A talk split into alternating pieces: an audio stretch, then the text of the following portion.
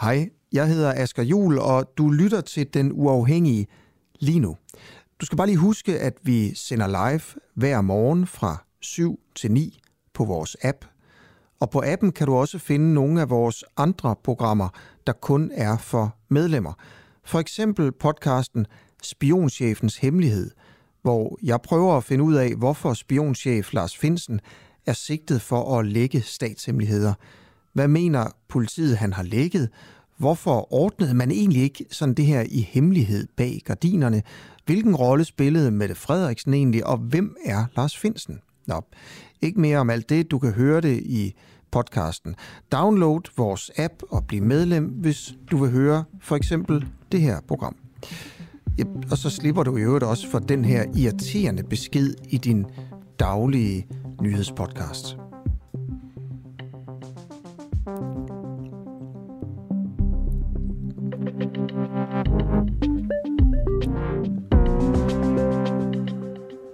Ja, god morgen. Mit navn det er Christoffer Lind. I går, der, øh, der skete altså ting og sager.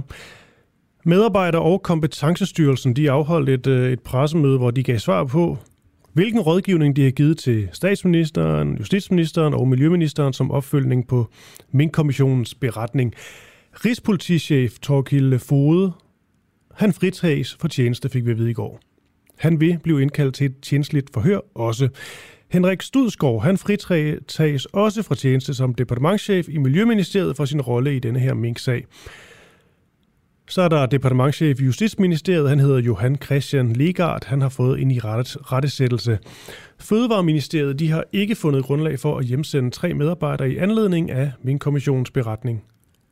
Og så til elefanten i rummet, departementschef Barbara Bertelsen får en advarsel, som altså er sådan den mindste straf, eller hvad kan man sige, løftede pegefinger, man, øh, man kan få i denne her sammenhæng, så vidt jeg har forstået, en i rettelsættelse være, og altså slet ikke en fritagelse fra, fra tjeneste, hvad mange vel nok havde øh, regnet med.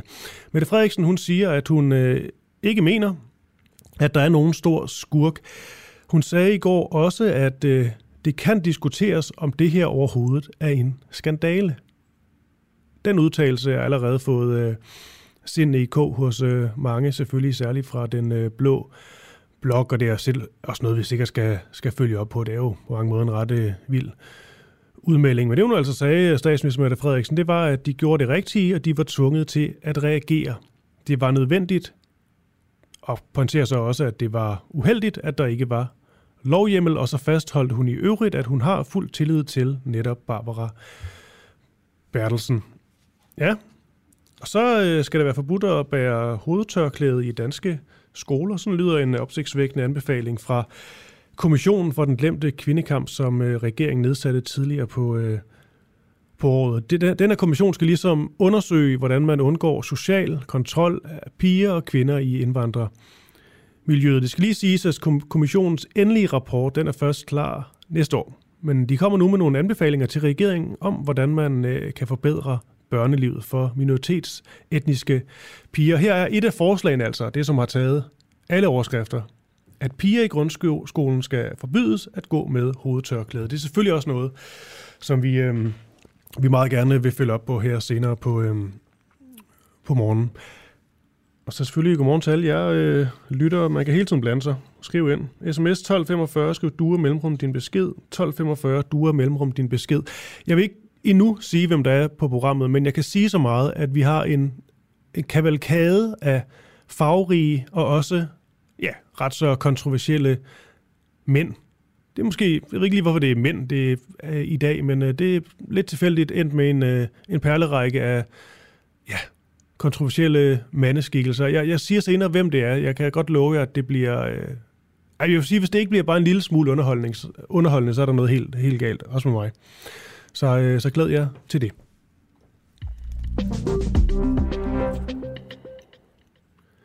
Den internationale legion i Ukraine stjæler, sender soldater på selvmordsmissioner og chikanerer jøder. Ja, nu skal vi høre et øh, kort klip, hvor to ukrainske journalister fortæller om den ledende figur i den internationale legion i Ukraine. Altså hvor danskere, svenskere, britter osv. osv kæmper mod russerne i Ukraine, dem der ligesom er taget frivilligt af sted. Vi skal høre, hvordan han nægter at dele sine cigaretter med jøderne i legionen, og det her det er bare et af flere eksempler på, lad os bare kalde det afstumpethed, i øh, legionen med den her polske kommandør, Sasha, i øh, spidsen.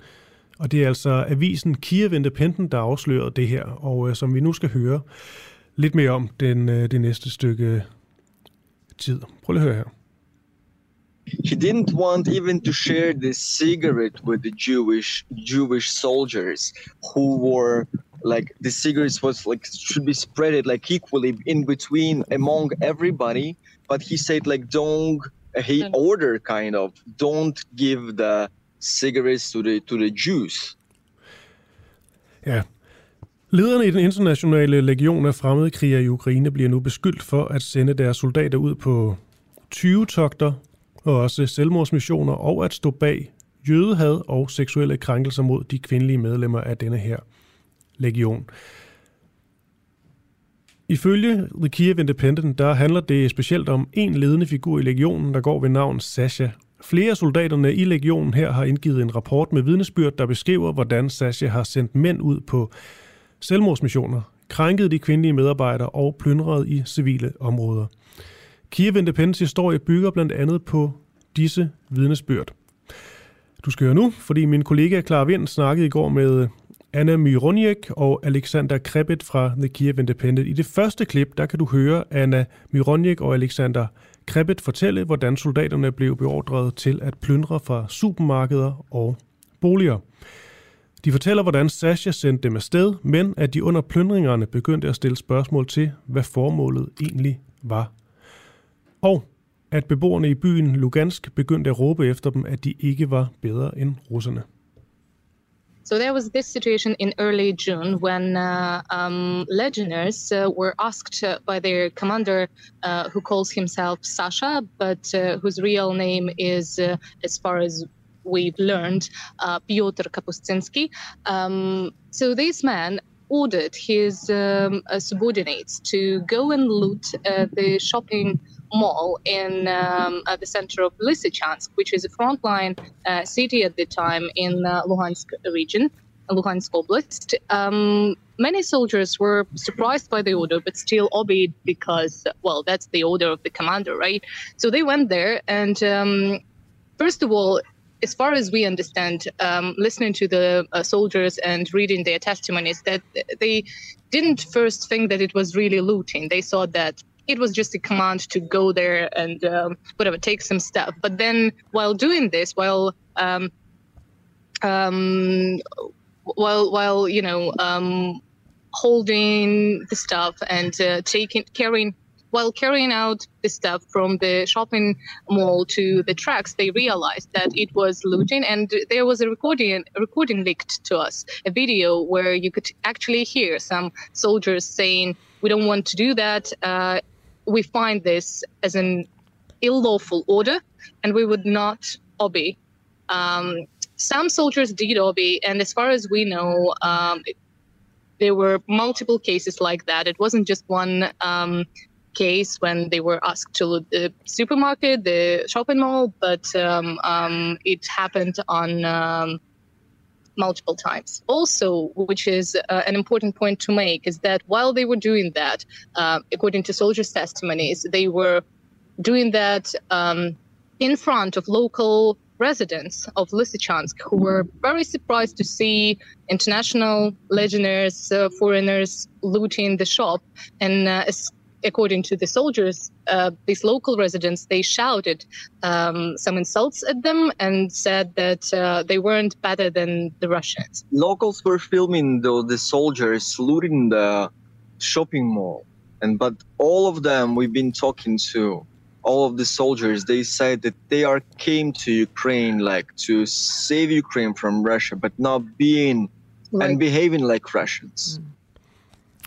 I det næste klip, du kan høre, der forklarer de to journalister her fra øh, eller Kiev Independent, hvordan soldaterne blev beordret ud på øh, selvmordsmissioner, hvor de ikke er blevet briefet om, hvordan fjenden, eller hvor fjenden befinder sig, hvad missionen går ud på, og hvad formålet med missionen er.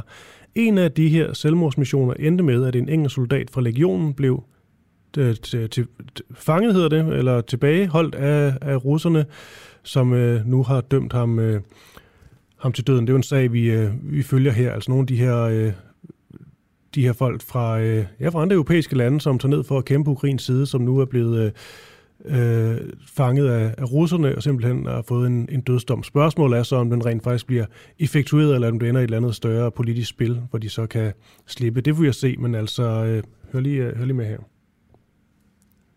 Many soldiers told us about plenty of missions, for example, in Mykolaiv, which is uh, south of Ukraine, in uh, uh, the Donbas, uh, in uh, Luhansk, um, Oblast in Severodonetsk, where soldiers would be, you know, just thrown to the battlefield, absolutely blindfolded with no information about anything, and and they would be they would not know what to do and and where the fire is coming from and who is shooting.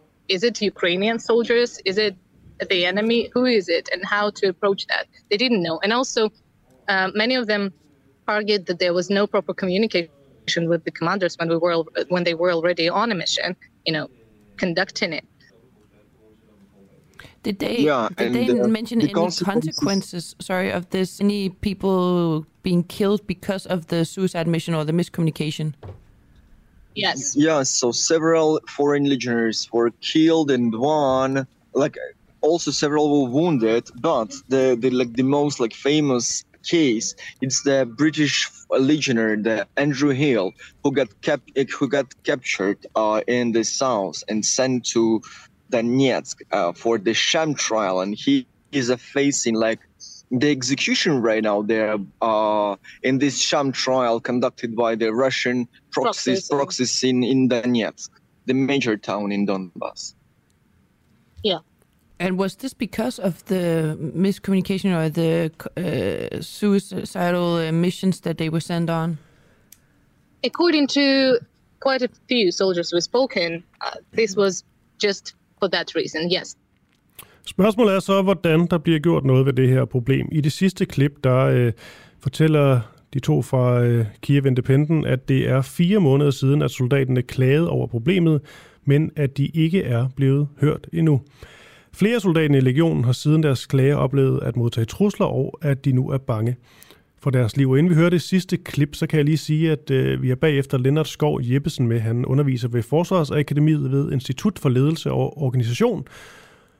Og øhm, Lennart Skov Jeppesen, han forsker også i moral og esprit de corps i øh, dansk militær. Og han lytter altså med lige nu, ligesom mig og jer lytter, og øhm, han vil så komme med en faglig vurdering øh, bagefter af det, han, øh, det, han har hørt.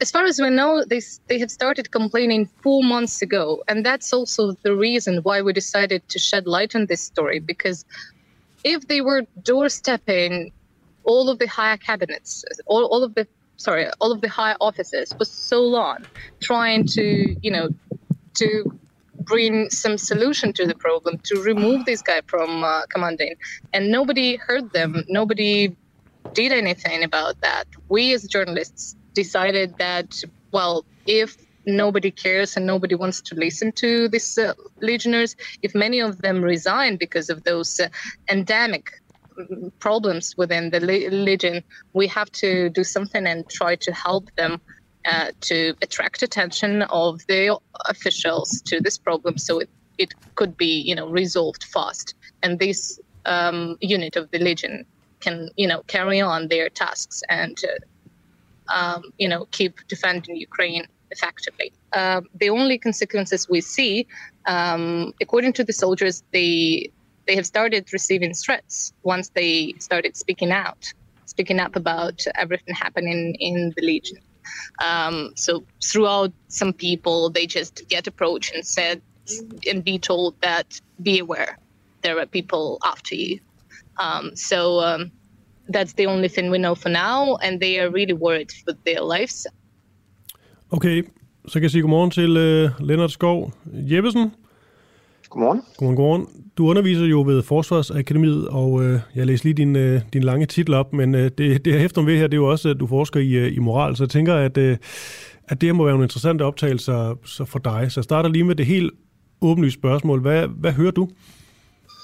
Jamen egentlig så hører jeg jo, at vi har med en enhed, som er ved at kollapse. Altså forstået på den måde, at der er et massivt ledelsesvigt, øhm, og at soldaterne jo egentlig gør alt det rigtige, som de skal gøre, at de melder op af til, og at der nu er startet en militær anklagemyndighed, som er i gang med at undersøge sagen. Og det har de så gjort rigtig lang tid, og det er jo egentlig det, der er lidt bekymrende i den her øh, situation, fordi øhm, øh, det, det, kan jo føre, det kan jo både føre til, til dødsfald øh, i værste tilfælde, men det kan jo også føre til en masse opsigelser, fordi de her, de er jo, det er jo fremmedkrigere, som jo mm. kan sige op, øh, og Ukraine har jo brug for soldater. Øh, Ja, det, det, så, det, man, ja. ja, det er fire måneder siden, at soldaten er klaget over problemet, men de er ikke blevet, øh, blevet hørt. I hvert fald måske strandet et sted, eller så må vi se, hvad der sker. Men er det, er det et problem, det med, jeg skal lige sige, svartiden? Ja, det er det jo, fordi at øh, når, når, når soldater mister øh, tiltroende tilliden til, til ledelsen, jamen så, øh, så er det klart, så, så det, det er rigtig alvorligt i, i, og særligt i krig i, under de her omstændigheder. Øhm, og det er der jo egentlig også flere grunde til, at de så har gjort. Ikke? Altså, så der er jo hele den her øh, situation omkring, om, om ledelsen er god nok til at tage højde for den taktiske situation, om de kan læse den godt nok, øh, om de udsætter øh, deres folk for fare, øh, når de skal ud på missioner. Øh, så er der de andre anklager, som går på, på magtmisbrug på forskellige måder, øh, hvor man beordrer soldater til, til tyveri, eller øh, truer soldater med pistoler, eller truer med det hele taget for at være stille, øh, og ikke gå, gå videre med det her. Øh, krænkende adfærd over for, for kvinder. Øhm, så, så der er egentlig mange anklager øh, på forskellige måder. Mm. Øhm, men det her, det, men, ja. jeg skal bare sige, det her med, med krænkelse af kvindelige medarbejdere, at man plyndrer i civile områder, at man, jeg viser øh, i hvert fald øh, denne her Sasha, som jo nok er et dæknavn, øhm, øh, afstumpethed, moral, dårlig moral øh, flere steder. Det vil, tænker jeg bare, det er vel trods alt ikke så overraskende, at det sker i en, i en krig.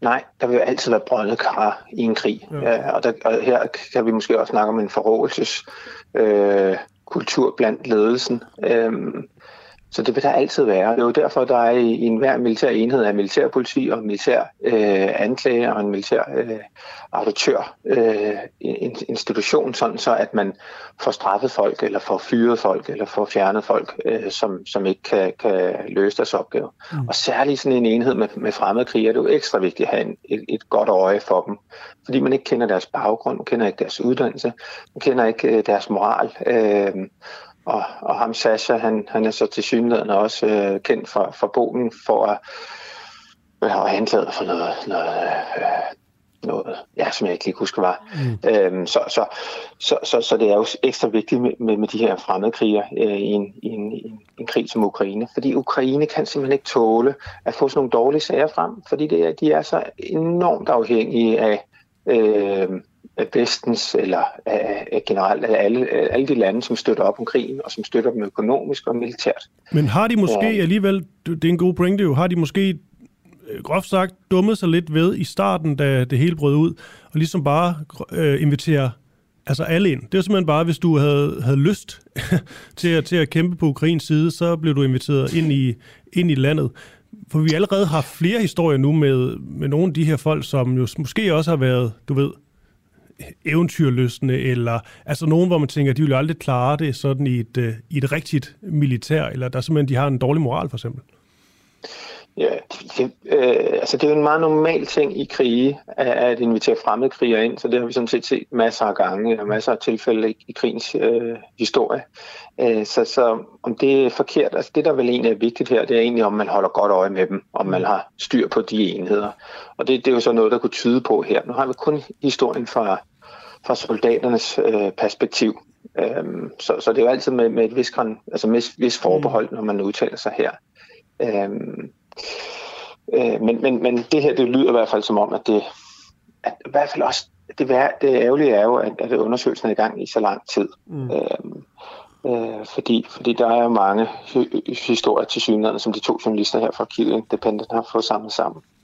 Ja, og jeg tror egentlig bare, det var det, var det Lennart Skov uh, Jeppesen. Det var bare for lige at få nogle, uh, nogle faglige ører på, uh, på også de her, de her optagelser. Og man kan konkludere, at du, uh, du er ikke rystet eller chokeret over det, du hører, men øhm, du er måske lidt, ved og sådan noget, lidt ærgerlig over det. Også det med, at det, det tager så lang tid at få det, øh, få det, hvad hedder det, få det undersøgt ordentligt, eller få det, øh, ja, få, få gjort noget. Ja, fordi hvis nogle undersøgelser her, de skal jo gå hurtigt, øh, fordi det, det påvirker en enhed rigtig, rigtig negativt. Øh, så når man har mistet tiltroen til, til ledelse i, i krig, så det er noget af det værste, der kan ske, øh, fordi det er jo hele fundamentet for, for at kunne handle i, i krig og kompleksitet og friktion, som, som de gør her. Øh, fordi man skal kunne stole på, at når, når, når der er en meget hård magt, som der er i en krig, at man så også, øh, at den også bliver forvaltet ordentligt. Super. Ja, tak for det, Lennart Skov Jeppesen, underviser ved Forsvarsakademiet ved Institut for Ledelse og Organisation. Og øh, god dag til dig. Tak fordi du lige lyttede med på klippen her. Velkommen. Tak. Så kan jeg lige sige, at øh, nu fik jeg nævnt, at der var nogle øh, farverige og også lidt kontroversielle mænd på programmet i dag. Det er der også. Jeg ved ikke helt, hvordan det lige endte sådan øh, i det her program, men altså om øh, 10 minutters tid, der taler vi med øh, Jon Steffensen, som nu er kandidat for øh, moder- Moderaterne. Derudover, så øh, taler vi med Peter Olbæk Jensen. Det er om denne her øh, Spis-dokumentar. Han er jo før blevet kaldt for, øh, for nutidens øh, Simon Spis. Er han stadig... Øh, er det noget, han vil være, øh, gå med med stolthed, det, øh, det badge? Så har vi også øh, Slavko Labovic med, som er... Ja, han er jo serber og øh, har været meget, meget, meget kritisk over for, øh, for Zelensky og Ukraine og hele øh, den vestlige øh, fortælling om, om krigen. Det her skal du handle om noget, noget lidt andet. Det er Kosovo og, og Serbien og en måske mulig stor konflikt mellem de to. Så har vi altså også Bjørn, Bjørn Lomborg på, en i den grad kontroversiel skikkelse. Måske når vi faktisk også lige for Claus Risker på det sidste, så jeg lover lidt, lidt fyrværkeri i, i det her program. Før det, så øh, skal vi tale med øh, Søren Radmer. Det glæder mig også til. Og det er i, øh, i forhold til de her politigrupper, vi har undersøgt lidt på Facebook, om hvorvidt de er et landsdækkende oprør mod politiet. For det, de gør i de her grupper, det er, at de advarer hinanden i lukkede Facebook-grupper om, hvor politiet er, sig er henne, undskyld. Altså bare sådan helt øh, simpelt. Det kan være sådan noget salatfad på vej mod Otterup. Politi lige kørt forbi Netto i Tisted. Strøjser Østerhurup kører mod havnen. Civil Volvo i Norum. 1652 retning OT. Så får man ligesom sådan en besked. Nå, jeg talte med, eller med Kuno her øh, tidligere på ugen, og øh, for ham der var det meget mere sådan at tune nogle øh, knaller der, så ikke kunne blive stoppet af politiet for, for det. Altså man ved, hvor de er henne, og derfor bliver man ikke, øh, ikke stanset og ligesom får konfiskeret sine øh, knaller. Lige før jeg taler med Søren Radmer, som også er med i en af de her grupper, så kan I lige høre en lille kort bid fra der tale med øh, 18-årige Kuno.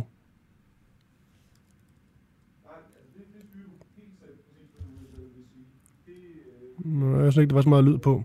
Men øh, jeg har måske et andet klip med Kuno. Er der et, der er et her, tror jeg? Så, øh, hvad hedder det nu, øh, holder du ind til siden, så finder du din øh, handy-dandy mobiltelefon frem. Og så skriver du ind i gruppen, øh, hvor du har set den, om det er en, øh, hvad mærke det er, om det er en Passat, Touran, etc., Volvo måske. Og så skriver du, om det er en civil hundepatrulje eller en reklamevogn. Ja, det var meget øh, sådan konkret. Det her det er også øh, Kuno.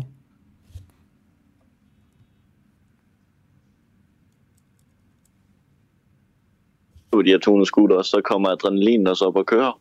Mm. Men der er ikke noget i det, der kan få dårlig samvittighed over at bryde loven i den her sammenhæng? Øh, jeg fik dårlig samvittighed, da jeg fik min bøde. Okay. Så skete der alligevel eller andet? Ja, fordi min far han tog min knallert, så... ja, det var også, øh, det var også træls. Det var skønt at snakke med, øh, med Kuno, men han sagde altså, for Valsøs her, at det de brugte til, det var ligesom han fra Mors. Og øh, de unge fyre på, øh, på Mors, de får knalder fra de er 14-15. Dem tuner de, altså de simpelthen kan køre hurtigere. De får også nogle andre sådan smålovlige ting på deres knaller der. Og så øh, gider det ikke blive taget af politiet. Og derfor så advarer de simpelthen om, hvor politiet er henne lige nu. Ind på en Facebook-gruppe, så kan man lige tjekke, nå okay, der er en politibetjent her i nærheden, jeg kører lige øh, den anden vej, eller, eller hvad det nu kan være. Spørgsmålet er bare om det her med at tune knald, der ligesom er det eneste, man gør i de her grupper, fordi der er altså virkelig mange medlemmer i nogle af dem. Altså den her, der hedder Politi, hvor Nordjylland, som Kuno er en del af, den har 12.000 medlemmer. Der er også en gruppe, der hedder Politi i Otterup og omegn. Den har 2.400 medlemmer, og der bor altså omkring 5.000 mennesker i Otterup. Så det svarer jo lige til halvdelen af Otterup, der er medlem af den gruppe. Der er nok også nogle, øh, der ikke lige bor i Otterup. Men alligevel, det er det nogle ret vilde tal, og de er så rundt i hele landet, de her, øh, de her grupper. Og politiet, de kan ikke rigtig gøre så meget ved det. Sådan er, sådan er det bare. Så nu kan jeg sige uh, godmorgen til Søren, uh, Søren og Godmorgen, Søren. Godmorgen. Er du, uh, du er også medlem af den her politi, hvor Nordjylland-gruppe, ikke? Jo, det er jeg. Det lyder godt. Vil du, altså nu, ham Kuno, jeg talte med, han var ja. meget fokuseret på det her med, at øh, det var tunet knaller der, så ligesom advarer drengene. Altså han var også en, en yngre mand på 18. Hvad er det, du bruger de her grupper til? Det er øh, for os, fordi at øh, jeg har haft et firma, som øh, var gået konkurs, og så har jeg haft blad med 12 og skat, og ja, de har spændt ben for mig, så jeg har haft nogle problemer med at kunne få bil i mit eget navn, og så jeg må indrejse sig til en, en, jeg kender, der godt der ikke har kørekort. Mm. Og øh, så jeg gider ikke det der pis med, at man skal blive stoppet, og så skal de bruge en halv time på at finde ud af, at har man nu kørekort, er det nu bilen i orden, og alt det pis der. Eller men hvis man ligger der med en trailer bagefter, og man ved, at ah, det kan være, at de ligger på vippen, og så skal man stå og diskutere med dem i en halv time, før man kommer videre. Mm. Så altså, det du siger til mig, øh, Søren Radmer, det er, at det er ikke fordi, du har behov for at begå ulovligheder.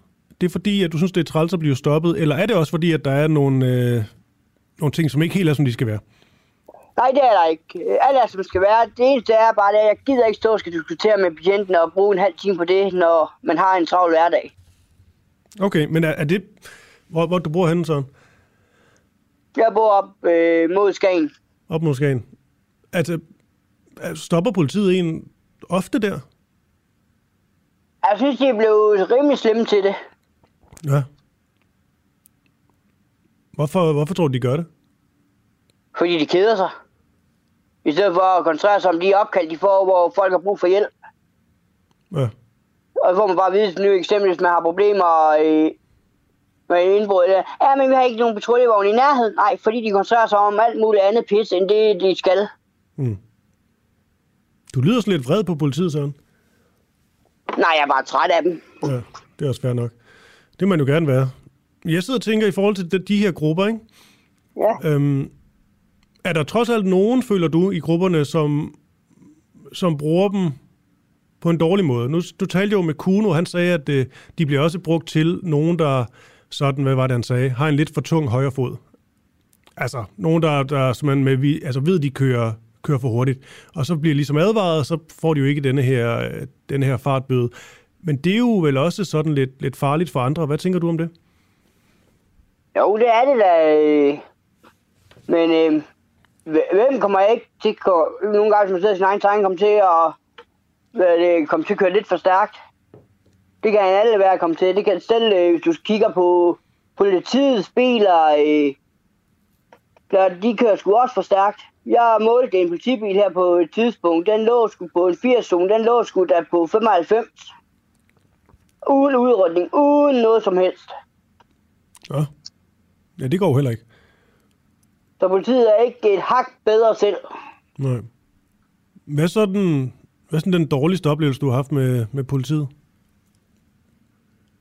Det er, at de ikke altid kender deres egne regler. Ja, vil du forklare mere? Ja, eksempel, øh, hvis du har en bil, der holder øh, rimelig dumt, og den ingen plader har på, og der er en stor parkeringsplads lige på den anden side af vejen, så øh, er de vil give en en forseelse for at flytte den fra den ene side af vejen til den anden. Mm. Ja. Der, så der er noget, jeg ikke helt forstår ved de her grupper, altså hvordan de fungerer. Fordi jeg forstår godt, nu har jeg også læst nogle, øh, nogle beskrivelser op, altså nogen, der ligesom øh, siger et eller andet. Salatfad på vej mod Otterup, det er så på Fyn, ikke? Men hvad det nu kan være, øh, det, kan ja. det kan jeg godt forstå. Men jeg tænker alligevel, hvis man er ude og køre, om det så er en øh, knaller, motorcykel eller bil, varevogn, hvad det nu er.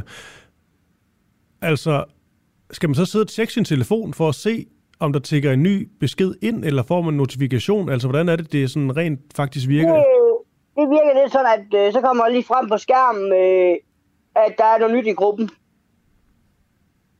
Og der kan man lige køre ind til siden og se, hvad, hvad, er, der, hvad, er, den, hvad er det nye, der info, der er kommet. Hmm. Okay, men det er ikke sådan, den bliver, bliver opdateret hver, hvert femte minut, som hele tiden skal være, være på den? Nej, Okay. Virker den for dig? jeg har selv været glad for den. Ja, det er jo ikke ulovligt, kan man sige, at have sådan en gruppe. Nej, Jeg skulle lige, der var, der var en lytter, der, der spurgte om, øh, eller spørger mig om, øh, der ikke er noget børnehavelogik over, at øh, fordi politiet gør det, så må man også selv gøre det. Det er nok også i forhold til det her med at køre, køre for stærkt.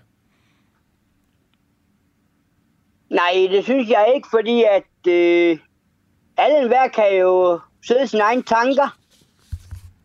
Ja, og så, går, og så det har jeg selv prøvet. Øh, eksempel, jeg havde lige fået en, øh, en anden bil. Der, jeg havde en bil, der larmede meget i motoren.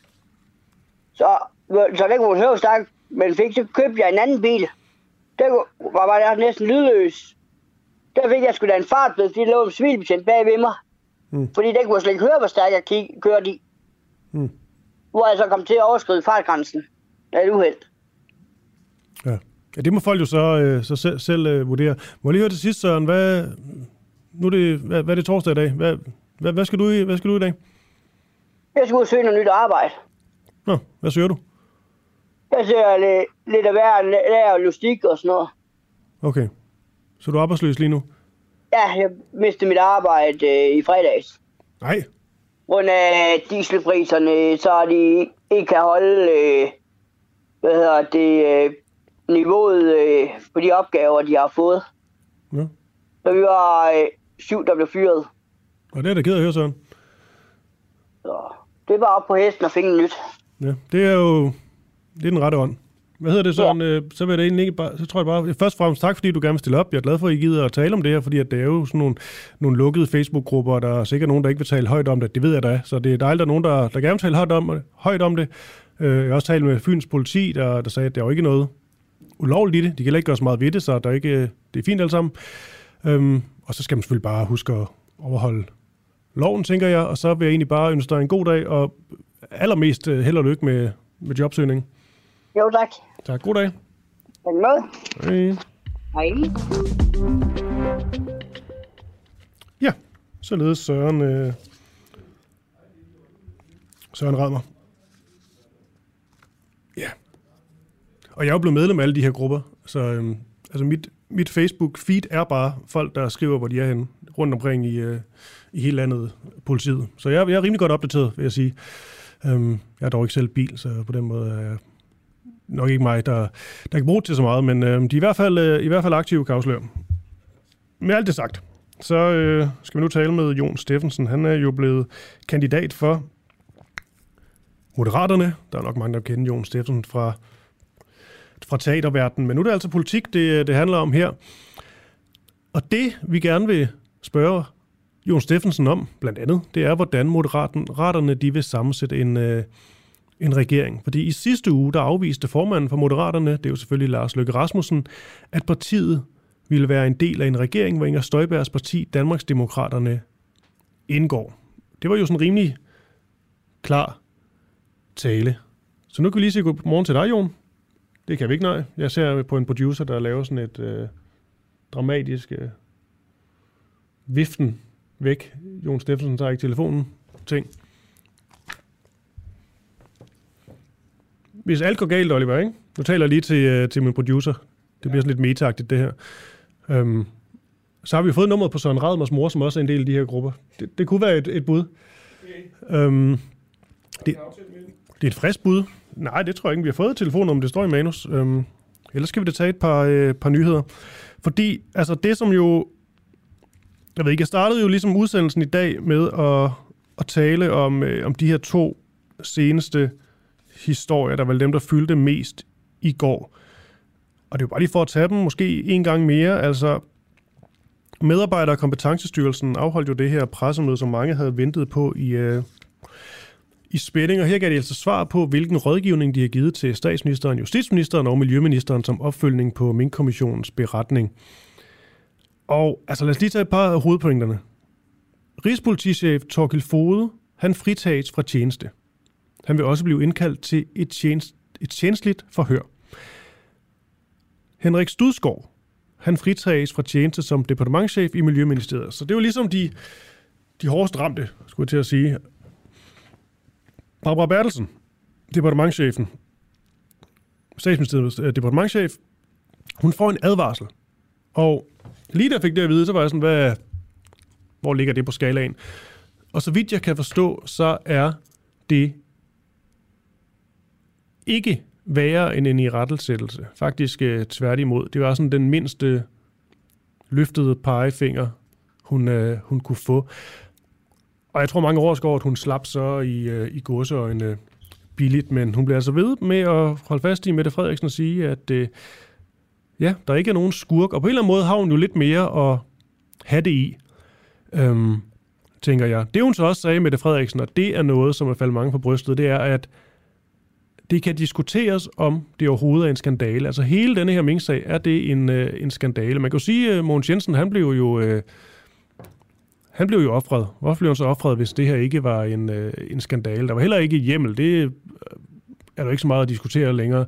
At det ikke er en skandale.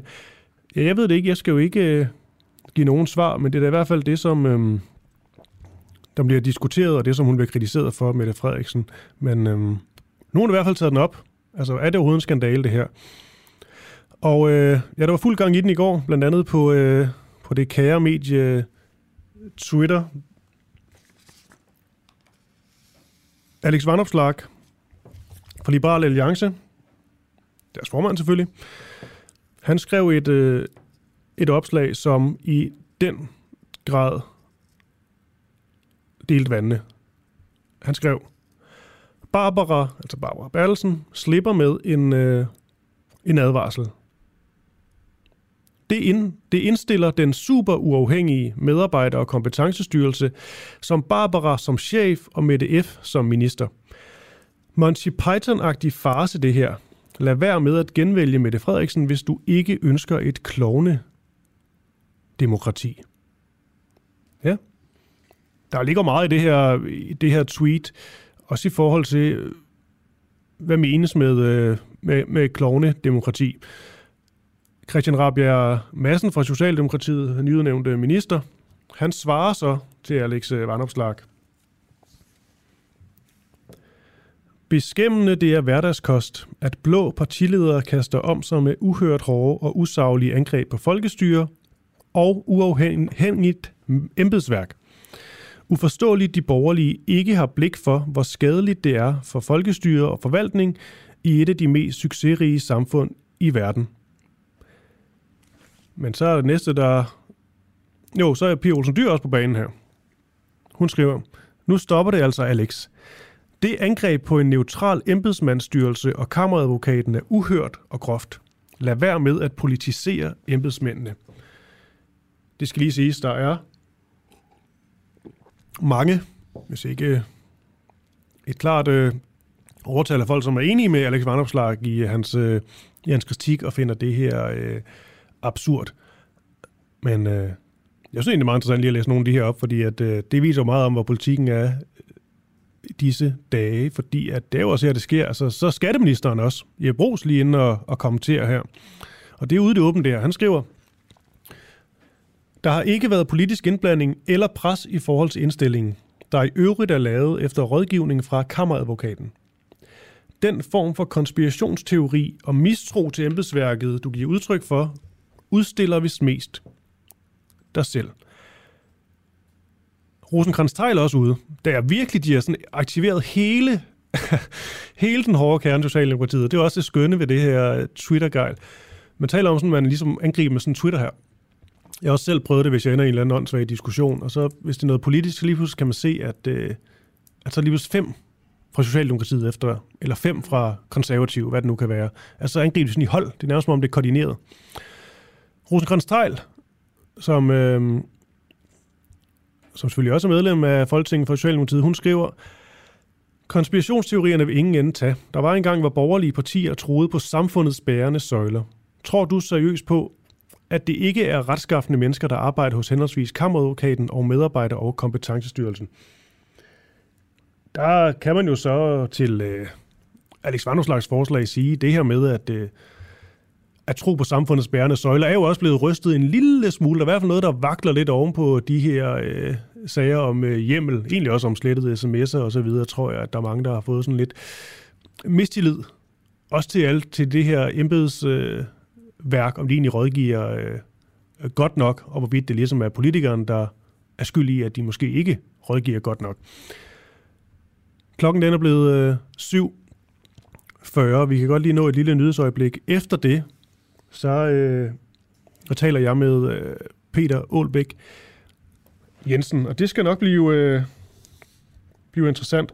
Jeg er lidt spændt på det interview, fordi Peter Aalbæk, han er simpelthen han er altid sjov at tale med, men han er også øh, sådan glat på en eller anden helt særlig måde.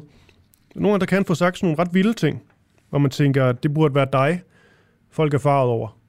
Men ofte har jeg bemærket, at så er det, det er intervieweren, det er journalisten, som på en, en eller anden måde øh, går tabet ud af den, den kamp, fordi at man kommer til at virke så, øh, så hellig og frelst, hvor øh, han virker som den øh, frigørende og, og befriende. Men altså, jeg bliver nødt til at stille nogle af de øh, oplagte og kritiske spørgsmål, som vi ser, om det er mig, der bliver kastet under, under bussen. Jeg glæder mig i hvert fald til, øh, til snakken om, øh, som selvfølgelig har taget udgangspunkt i øh, Simon Spies øh, dokumentaren, altså det her med, at øh, han også skulle have denne her sadistiske side, som, øh, man kan lige sige, det er jo ikke bevist. Øhm, han er heller aldrig blevet dømt for det, men, øh, men det er jo ligesom det, dokumentaren i hvert fald øh, fremturer ret meget med, også med øh, vidnesbyrde fortællinger. Spørgsmålet om det har ændret øh, Aalbæks ellers øh, positive syn på, øh, på Simon Spies. Nå, lad os tage nogle nyheder. DF, altså Dansk Folkeparti, vil igen fremsætte beslutningsforslag om forbud mod tørklæde i skolen. Dansk Folkeparti vil endnu engang fremsætte et beslutningsforslag om at forbyde tørklæde i skolen, efter en kommission nedsat af regeringen har foreslået det samme. Det her, det skriver udlændinge- og integrationsordfører Pia Kærsgaard på Twitter. Så kommer en, jeg ved ikke, sådan i, når det kommer til flytrafikken øhm, og luftselskaber, flyselskaber, så, øh, ja, så jeg, jeg synes, det er lidt overraskende. Jeg synes altid, man taler om de her røde tal og, og, og negative historier forbundet til luftfartselskaber, men altså her er der lige en helt anden historie. Norwegian får milliard overskud og mange dobler passagerantallet. Det norske luftfartsselskab Norwegian har fået luft under vingerne efter coronapandemien. I andet kvartal har selskabet haft et overskud på 1,2 milliarder norske kroner, svarende til knap en milliard danske kroner. Mens næsten 5 millioner passagerer er fløjet med lavprisselskabet, det skriver Ritzau. Vi kan godt nå en mere fra Dansk Folkeparti. De rører lidt på sig. Dansk Folkeparti ønsker en femdobling af antal værnepligtige. Det er også Ritzau, der, der skriver det her. Det danske forsvar har brug for langt flere soldater for at kunne forsvare Danmark. Sådan lyder det et nyt forsvarsudspil fra Dansk Folkeparti. Partiet vil styrke rekrutteringen af soldater ved at op mod femdoble antallet af værnepligtige og udvide værnepligten fra fire måneder til minimum ni måneder. Det her, det lover jeg, at vi følger, følger op på. Så er en øh, nyhed fra, fra, fra Afrika. Angolas regeringsparti står til at fastholde magten. Angolas mangeårige regeringsparti, Folkebevægelsen for Angolas befrielse, ser ud til at forblive ved magten i yderligere fem år, efter onsdagens parlaments- og præsidentvalg i landet. Det her det oplyser valgkommissionen i Angola natten til torsdag ifølge nyhedsbureauet Reuters. Så er der også nyheder om øh, Harvey Weinstein, som øh, får tilladelse til at anke voldtægtsdom. Harvey Weinstein, som engang var en af Hollywoods absolut mest magtfulde filmmager, han har fået tilladelse til at anke sin dom for voldtægt og seksuelt overgreb. Det skriver Reuters ifølge Ritzau. Det er den højeste retsinstans i den amerikanske delstat New York, der har afgjort, at Weinstein må anmode om at få en ny retssag. Så kan vi se, at René Bigum, vores lytter, har skrevet ind i forhold til Alex Vandopslags øh, tweet Varnopslag har vel bare fundet et ømt punkt, der får partisoldaterne til at danne digital ringmur om deres ufejlbejlige leder. Den står for Renés egen regning, men, øh, men ja, det er vel også den tanke, nogen gør sig. Altså når, når de angriber, skulle lige til at sige, eller forsvarer Mette Frederiksen så koordineret på Twitter og åbent, øh, så må de jo ramt et eller andet lidt, øh, lidt ømt. Eller også har Alex bare virkelig skrevet noget dumt. Det, øh, det skal jeg ikke, øh, det skal jeg ikke vurdere. Du lytter lige nu til Den Uafhængige. Danmarks måske mest kritiske, nysgerrige og levende radio. Hvis du har en god idé til en historie, så skriv til os på Facebook eller send os en mail. Adressen finder du på hjemmesiden.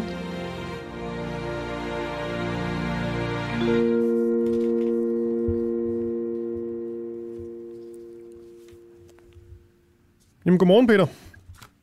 Godmorgen. Ved du hvad, Peter Aalbæk Jensen, øh, medstifter af filmselskabet øh, Centropa selvfølgelig. Nu har jeg lige siddet og nærmest padlet mig igennem et øh, kvarter, fordi Jon Steffensen ikke tog telefonen, så nu kalder jeg ham lige ud i radioen. Så øh, jeg er glad for, at du tog, øh, tog telefonen, ellers var det godt nok blevet en lang udsendelse der. Så fint. Ja. Jeg vil gerne ind på den her Simon Spies øh, dokumentar, om hvorvidt den ændrer dit øh, syn på, på rejsekongen. Og det er jo sådan noget, der står i mit, øh, mit oplæg her. Men jeg tænker, at det mest oplagte er lige at spørge dig selv, Peter Olbæk Jensen. Hvis vi lige tager dokumentaren væk et øjeblik, og så bare lige siger Simon, Simon Spies, hvilke associationer giver det så dig? En stor mand, en stor iværksætter. Hmm. Mere end det?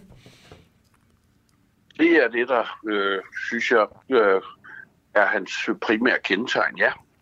Ja, jeg har jo bemærket, at, øh, og det er måske også en, ikke så overraskende, men du er, det er du sikkert stolt af, blevet sammenlignet med øh, Simon Spies. Der står sådan, nutiden Simon Spies takker farvel. Det var en overskrift, der lød, da du, øh, da, da, da du trak dig lidt tilbage. Og sådan en, en overskrift, en sam, direkte sammenligning. Nutiden Simon Spies, er det noget, der gør dig, gør dig glad? Det er jeg stolt af. Hmm? Føler du også, at der er noget, øh, noget bund i det? Altså på ingen måde, fordi øh, han klarer sig jo meget bedre end jeg, og var meget mere flamboyant, meget mere karismatisk. Ja. Var han det? Altså, jeg læste hans biografi, som jo er den klassiske øh, lille dreng, hårde vilkår, mm. ener, kæmper sig vej til at blive en af Danmarks mest fætterede, en af Danmarks rigeste. Det er altid en god historie. Ja. Er det sådan en historie, der, der har inspireret dig? Jeg synes i hvert fald, at nationen har jo brug for, for den fanden i voldsked.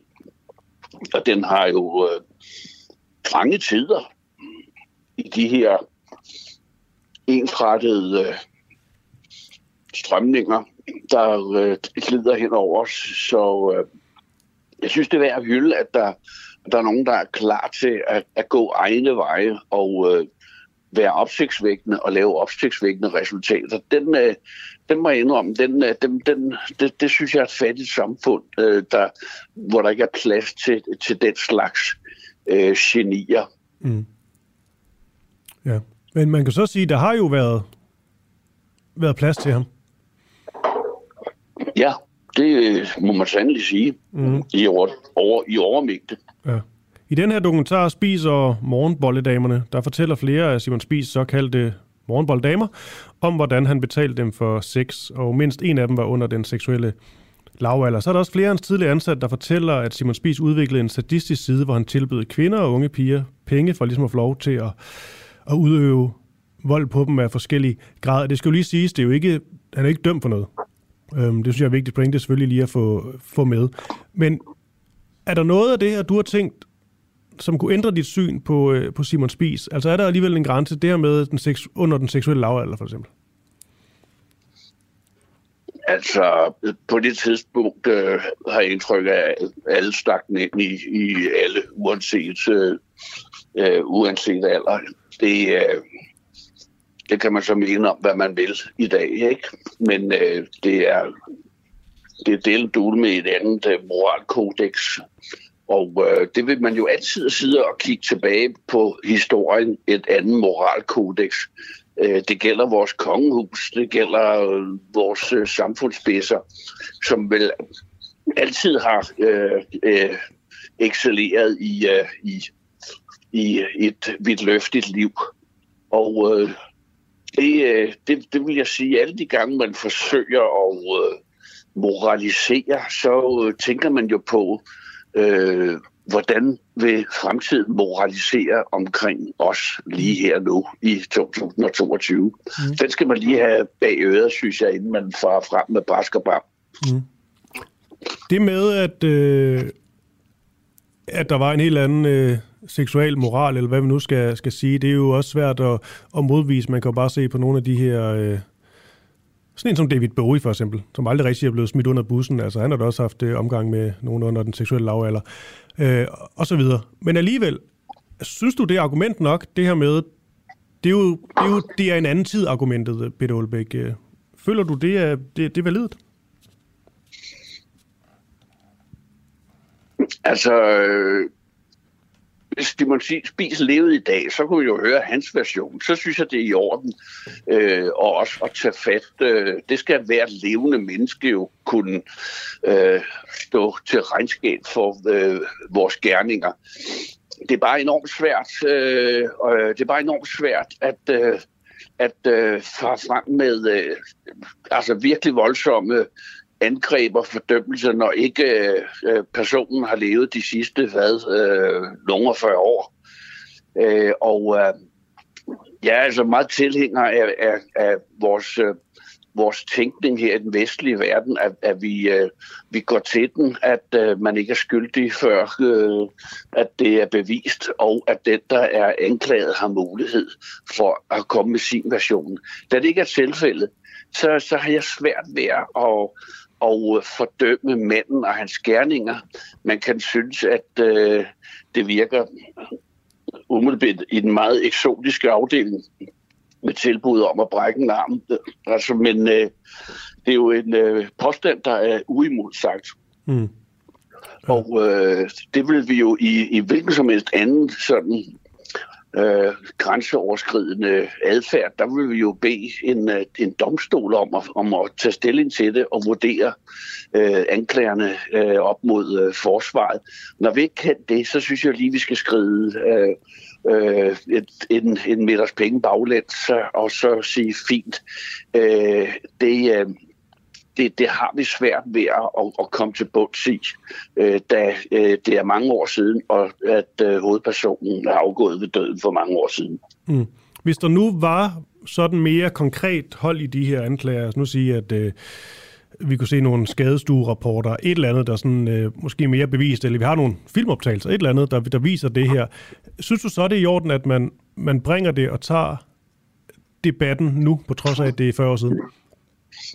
Det generer mig ikke, at man tager debatten, øh, øh, fordi at hovedpersonen Simon Spies øh, øh, altså jo var en, en på alle måder fuld offentlig figur, så jeg har ikke indtrykket af, at øh, man har grund til at, at øh, beskytte ham mod debatten. Så den hilser jeg velkommen, men, øh, men min reaktion på debatten er, at øh, det, øh, jeg, jeg, jeg kan ikke jeg kan ikke ryge helt op under loftet i, i, øh, i, i vrede øh, i en sag, hvor jeg ikke kan høre mm. øh, den, der er anklagets version af, af, af historien. Ikke? Okay. Peter Olberg Jensen, da i Centropa sådan, jeg ved ikke, hvad skal man sige, velmagsdag, sådan, øh, det gik jo, det er ikke fordi, det er gået dårligt, men, øh, men jeg tænker bare sådan, der i, øh, der i sådan midten af 90'erne, og i hvert fald i 90'erne, og og kan, og hvor det hele det, det, det virker til at stikke ret meget af. Hvad var sådan det, det vildeste, mest øh, Simon Spiske, som, øh, som du stod bag? Altså det, jeg har lavet i mit liv, der har skabt størst vrede, mm. det var under øh, filmfestivalen i Cannes. Der bed det samlede danske pressekorps smide tøjet og svømme øh, om kap for at få nogle billetter til uh, vores afterparty ja. på Lars Triers film Dancer in the Dark. Ja. Det er ubetinget det uh, enkelte element, der har uh, gjort flest vrede. Ja. Og det var ikke den danske befolkning, skal jeg ikke sige. Det var den danske presse, der blev vrede. Men de gjorde det jo. Gjorde de ikke? Det synes jeg da, jeg husker. De gjorde det. Ja. De gjorde det, og det var nok derfor, de var vrede. Nå, for jeg husker bare den her billedserie. Men det var faktisk det var egentlig også det eksempel, jeg er lidt, øh, lidt fisk efter, så jeg er glad for, at du lige nævnte det. Fordi der tænker jeg bare, der har vi da sådan lidt... Øh, nærmest noget, en eller anden Simon Spisk øh, ånd, hvor man er lidt, øh, lidt grænsesøgende, men også ligesom ser, hvad man kan få, få andre til i det her tilfælde øh, pressen. Og det er ikke for at have, have ondt af dem, men det imponerer mig bare egentlig, Peter Aalbæk, at det lykkes jer at få dem til at gøre det. Der skulle godt nok meget til at få mig til at smide tøjet foran øh, rullende, rullende kamera. Ja, men altså, det, det interessante var, at det var jo ikke noget fagligt. Det var en fest, vi gerne ville med til efter premieren på øh, Sears in the Dark, så det var et, Øh, det var, det var et uden for deres faglige gebet, uh, gerne ville det. Øh, og øh, så synes vores pressechef, at de store medier skulle have billetterne, øh, og de små øh, medier, øh, Ringkøbing, Folkeblad og så videre, bare kunne øh, øh øh, se de andre drage afsted til fester. Det synes jeg jo, øh, det må være udfordrende.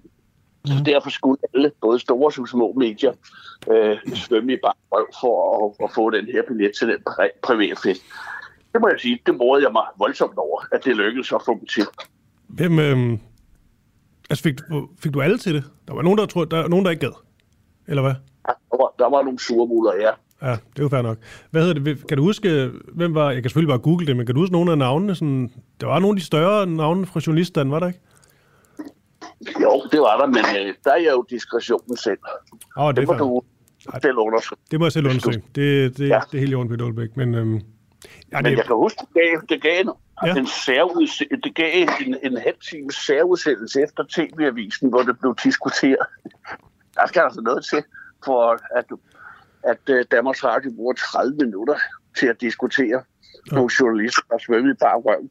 Ja. Det kunne altså virkelig øh, journaliststanden op. Det, øh, jeg synes, det var gevaldigt underholdende. men er det også det, du ligesom har kunne på en eller anden måde udnytte i forhold til, øh, til brandet af, af dig selv, det her med at være lidt, lidt grænsesøgende og også øh, måske sådan lidt, lidt kropsligt fokuseret, hvad vi nu skal sige. Altså det her med, at der skal he- måske heller ikke så meget sådan til at, jeg ved ikke om farve, men i hvert fald få opmærksomhed her til, til lands, hvis man gør sådan noget. Det må man sige. Altså, du rykker jo automatisk fra side 16 op til side 2 i hvert fald, ikke? hvis det foregår i bare røv. Mm. Ja. Ved du jeg har, jeg, jeg har oplevet noget med dig, Peter Olbæk, lige vil spørge ind til her til sidst. Det er, når man, øhm, når man interviewer dig, eller man hører nogen interviewer dig. Øhm, for eksempel min, øh, min, min normalt faste medvært, øh, Camilla, der ikke lige er med i dag. Så øh, når man ser kommentarfeltet, ikke?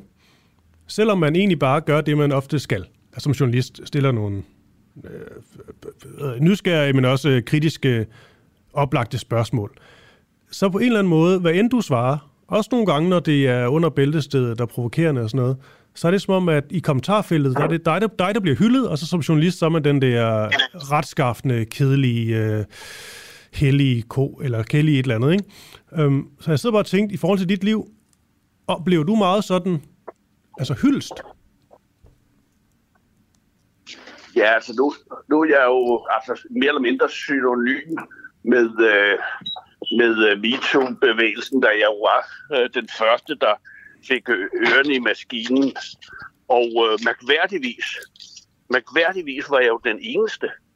Øh, og især øh, husker jeg jo dengang det, det er åbenlyst ironisk i, at, øh, at blive angrebet voldsomt af den danske presse, som jo, altså jeg kunne jo alle historierne, alle historierne om politikken og, og om øh, øh, TV2 og det hele. Ikke? Altså at se de samme folk øh, øh, sidde og anklage mig, øh, det synes jeg var øh, gevaldigt, gevaldigt hyklerisk. Og der, der, der besluttede jeg mig for, at øh, det, det vil jeg altså ikke bøje mig for. Og øh, øh, som nogle af lytterne måske ikke kan huske, så har jeg aldrig undskyldt, og jeg har heller aldrig tænkt på at undskylde. Øh, og det kan jeg mærke, øh, det, har jeg, det har jeg fået meget ros for, når jeg kommer rundt i det danske land. At, øh, at på en eller anden måde, at, at jeg ikke lader mig, at ikke, jeg ikke lader mig kue. Men det, er jo, det kan jo være, øh, jo også berette om, at, at man ikke vil lade sig kue, så vil man hellere stå sær i vejkanten og råbe efter bilerne. Men øh, det er sådan det, jeg tror, nogen derude kan lide mig for, at jeg, at jeg ikke bøjer nakken for etablissementet. Ja, for jeg har bare bemærket, at netop at øh, kritikken fra pressen øh, er selvfølgelig, selvfølgelig kommet, at der er jo også øh, mange, der i nogle af de her øh, sager, også det med behandling af småtter, småtter hvad det nu kan være, og ligesom har, øh, har været meget kritisk over for, for dig, men jeg bemærker bare netop, at i sådan en, kommentar, i sådan en kommentarfelt, der, øh, der er der simpelthen så meget, meget, meget med, medvind til dig. Det er i hvert fald dem, der er meget vokale omkring, øh, omkring det, dem, der støtter dig. Men, men alligevel, Peter Olbæk, hvad laver, hvad laver du egentlig lige nu? Nej, jamen, jeg har lige spist morgenmad, mens vi har talt sammen, og nu kører jeg i Skoda i 19. Nej, jeg, synes, jeg synes nok, der kom lidt, uh, lidt, lidt lyd på, men det er fint nok. Men jeg, jeg, jeg slipper det også nu, Peter Olbæk. Jeg skal bare lige høre til sidst. Nej, det er hyggeligt. Det er hyggeligt. Bare Jamen, jeg kan også meget godt lide, at der er lidt dejlig, rolig stemning i sådan et program her. Men øhm, er der trods alt... Du siger, du ikke, und, du siger, du ikke undskyld. Er det ren stedighed? Eller altså, er der ikke en lille del af dig, der siger eksempelvis historien med mikrofonen op under en kjole. Og sådan. Altså, er der ikke nogen personer, som du godt kunne finde på, måske ikke offentligt, men personligt lige at sige, undskyld til, der gik jeg over, øh, over stregen? Øh, jamen, det vil jeg ikke have nogen problemer med, hvis jeg synes, jeg gik over stregen. Ja. Altså, det, øh, altså, i mit 66-årige liv vil jeg da også sige, at, at der, at, øh, at, at, at jeg har da også øh, følt anger. Selvfølgelig har jeg det over for, hvordan jeg opført mig med nogen. Men altså, så spørger du jo så, om, om, om det gælder øh, øh, nogle øh, seksuelle øh, selvnærmelser. Så siger jeg nej, det, det, det, det, det, det har jeg aldrig følt anger over. Fordi det var ikke seksuelle tilnærmelser. For mig har det altid været spas øh, og provokationer øh, og øh, fis og ballade. Og altså andre har taget det ind i en eller anden seksualpolitisk agenda. Det er jo ikke min skyld. Alright. Jamen, det tænker jeg nok, du vil svare, Peter Olbæk Jensen. Og jeg tror egentlig bare, det var det, var det du, skal, du skal videre. Hvor skal du den? Jeg skal til øjenlægen, ikke? Altså 66 år gammel er man jo stort set i gang med at få repareret et eller andet forbudset konstant, ikke? Ja, det, det, det er langsomt sløveforfald, men du er stadig skarp op i hovedet, kan jeg da høre, Peter Olbæk. Så en fornøjelse at snakke, snakke med dig. I lige måde. Kom altid. God dag. Ha' det godt. Hej. Hej. Hej, du lytter til Den Uafhængige på podcast. Husk, at du også kan lytte med, når vi sender live hver morgen klokken 7. Download vores app, Den Uafhængige, og tryk på play-knappen. Det er helt gratis. Ja, altså Peter Olbæk øh, Jensen her. Jeg ved sgu ikke, om jeg var for ukritisk der, men det, han er også god til at få en ind i sådan en eller anden sådan lidt altså meget sådan, sådan en hyggelig, øh, hyggelig stemning. Men nu kan det være, at vi så kan få, øh, få det hele skruet lidt op. Fordi øh, nu skal jeg tale med Slavko Labovic. Han er dansk-serbisk skuespiller, så er han øh, formand for den serbiske forening i øh, Danmark. Og vi har haft med et par, par gange en gode øh, Slavko, og det er egentlig ofte for at få sådan et, øh, et anderledes blik på øh, krigen i Ukraine, hvor øh, ja, han er han vil ikke sige, at han er pro-russisk, men han har i hvert fald øh, forståelse for mange af de ting, som Putin han, øh, han gør og har gjort, også i forhold til, til, til Krim, som han simpelthen mener ikke tilhører Ukraine, og han mener, at, øh, at, at Ukraine selv har en stor del af skylden for, for det, der sker lige nu. Derudover så mener han også, at NATO har, har troet Rusland. Det er bare lige for at sætte det på plads. Men i det her tilfælde, eller det her interview, der skal det egentlig ikke øh, have Rusland og Ukraine som øh, om, omdrejningspunkt. Det skal handle om en konflikt om nummerplader mellem Kosovo og Serbien. Og jeg stiller spørgsmål om, hvorvidt det kan få en krig til at bryde ud. Det lyder helt vanvittigt, men lad os nu lige prøve at øh, få lidt kontekst på.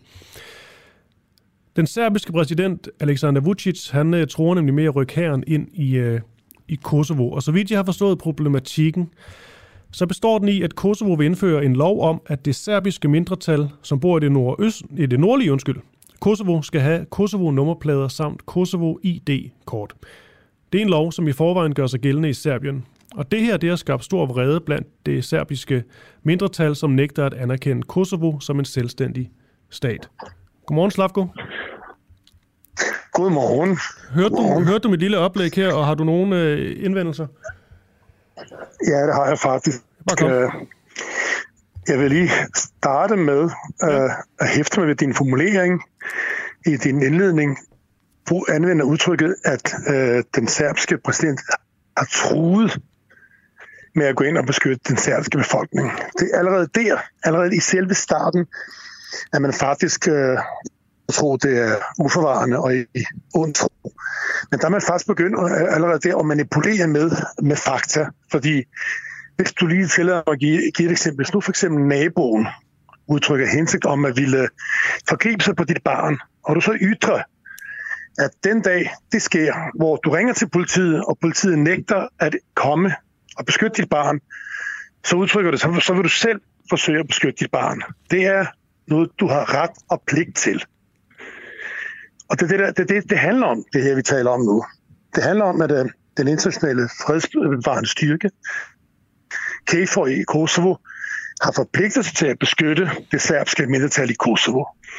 Og det eneste, som den serbske yder, det er i tilfælde af, at de intet vil foretage sig med henblik på at beskytte den serbske befolkning, at han så vil træde til, hvilket han har fuldstændig lov til ifølge international lov og den serbske grundlov. Han er forpligtet til at gå ind og beskytte sin civilbefolkning. Mm. Så det, det er allerede i starten der, der, der begynder man at forvrænge fakta. Okay, men jeg skal bare lige høre, Slav. Ja, det er jeg rigtig glad Ja, du skal nok ja. få lov til at, til at uddybe din, din pointe. Jeg skal bare lige høre, fordi jeg tror bare lige, vi skal lige blive ved de her nummerplader, fordi vi skal lige helt forstå kernen af det. Altså, det serbiske netop, netop. mindretal i Kosovo skal måske køre på de her Kosovo-nummerplader. Det, det lyder jo, nu siger jeg bare sådan, for en, der ikke har nogen aktier i det her, altså, ja. ikke som sådan en kæmpe ting, og ikke noget, der ville kunne ansende et eller andet så hvor Det er en kæmpe ting. Ja, kan du prøve at forklare mig, hvor, hvorfor det er det? For det, kan jeg godt, det ved jeg godt, du synes det. Ja, nu skal du høre, nu skal du høre, hvad hedder det. Uh, ja, men du er nødt til at give mig et minut eller to taletid, så de danske lyttere kan få et indblik i, hvad der egentlig foregår. Okay. Og få noget uh, information, som er baseret på fakta, noget de ikke får af de danske mainstream-medier, som TV2 det er. For det første, så det, er Kosovo en del af Serbien. Lad os starte med det. Og det er det, fordi at, øh, der er vedtaget en FN-resolution, som hedder resolution 1244. Det var den resolution i FN's Sikkerhedsråd, der blev enstemmigt vedtaget, da NATO stoppede bombardementerne af den serbske civilbefolkning i 1999. For at den krig kunne stoppe, der var man, satte man sig ned og lavede en fredsaftale, og den mundede ud i den her resolution, som hedder 1244, og i den står der sort på hvidt, at Kosovo stadig selvfølgelig skal vedblive med at være en del af Serbien, og Serbiens territoriale integritet og nationale suverænitet bliver respekteret.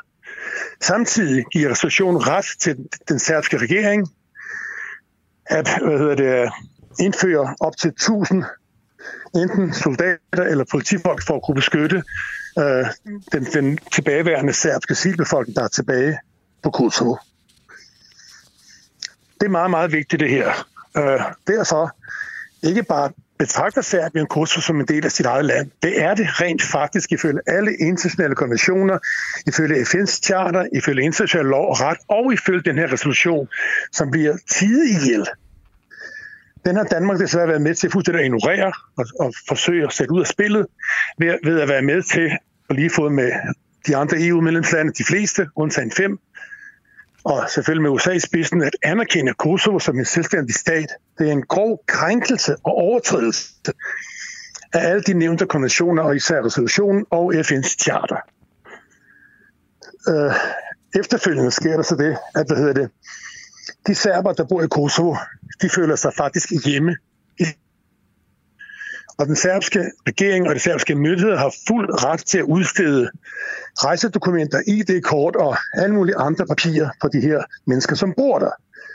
Og nu kommer selve pointen. Nu forsøger den, den nuværende leder af, af det albanske flertal i Kosovo med vold og magt at påtvinge den lokale serbiske befolkning i Serbien, det vil sige i Kosovo, at de skal være nødtvunget til at acceptere nogle dokumenter, som skal udstedes af regeringen i Pristina.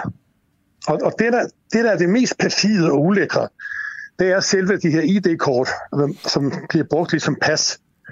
Ved at de, de, de lokale serber, når de træder ud af Kosovo, i forbindelse med, at de kommer hjem til deres eget hjem, der får det et stykke papir, hvor der står, at de har adgang til Kosovo i tre måneder i tre måneder. De får udstedt et turistvisum.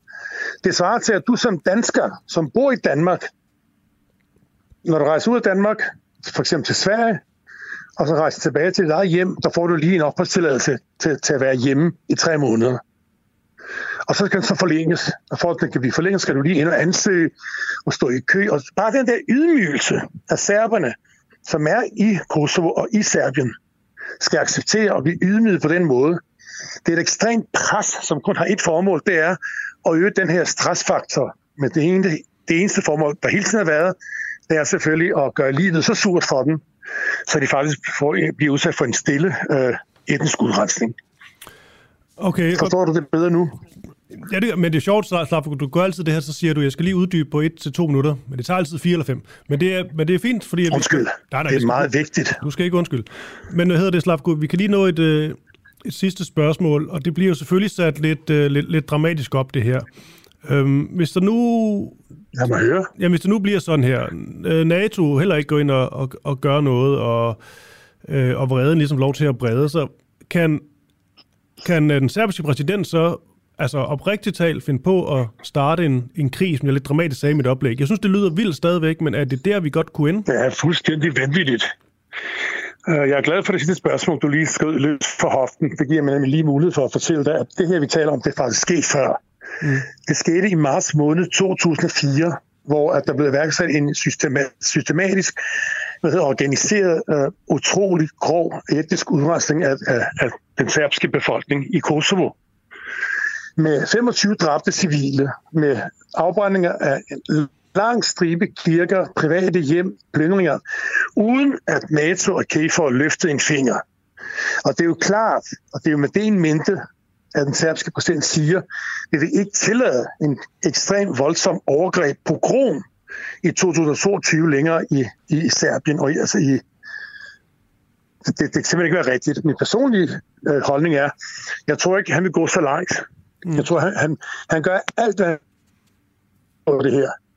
Men øh, han har ret til det. Han har ikke bare ret, han har pligt til at beskytte øh, hvad hedder det, sin civilbefolkning. Det har han pligt til. Og det er det, som øh, NATO og USA vil godt ved, fordi de ved, at han så ikke opfylder sin pligt, så udstiller, udstiller de ham utroligt dårligt lys på den øh, øh lokale politiske scene i Serbien.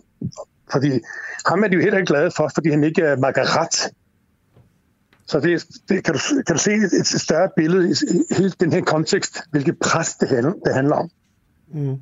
Det handler om at få Serbien til at markere til at rette ind, og være med til, hvad hedder det, at, uh, lade Serbien blive medlem af NATO, uh, at Serbien skal indføre sanktioner mod Rusland, og hvad hedder det, uh, fuldstændig skal give afkald på sin nationale suverænitet og territorial integritet. Mm. Det er ulækkert og umoralsk. Okay, Slavko Labovic, øh, det var det i den her omgang, men jeg kan godt love, det er en, øh, det er en sag, vi kommer til at følge, følge nøje, og selvfølgelig også få flere øh, stemmer på, fordi det er bare, hvad hedder det, der er mange, der er mange ting i, i spil i alt det her. Det er jo også nogle, nogle gamle konflikter, der ligger ude og alt muligt. Så øhm, vi prøver at få den folk ud i løbet af den kommende tid, men i første omgang, tak fordi du er med her. Jeg siger også tak. Ha' en god dag. Imod. Og det skal jo selvfølgelig nævnes, at øh, uh, Slavko Labovic er formand for den serbiske forening i, uh, i Danmark, så han har selvfølgelig også nogle aktier på den, på den ene uh, side. Um, det skal lige siges, at Kosovo er blevet uafhængig af Serbien i 2008, men Serbien anerkender ikke Kosovos uafhængighed. Og det er jo en eller anden konflikt, der hele tiden ligger og, og ulmer lidt, og man har lidt en der, om den kan eksplodere lige pludselig. Det er måske det her, der, der er ved at antænde det.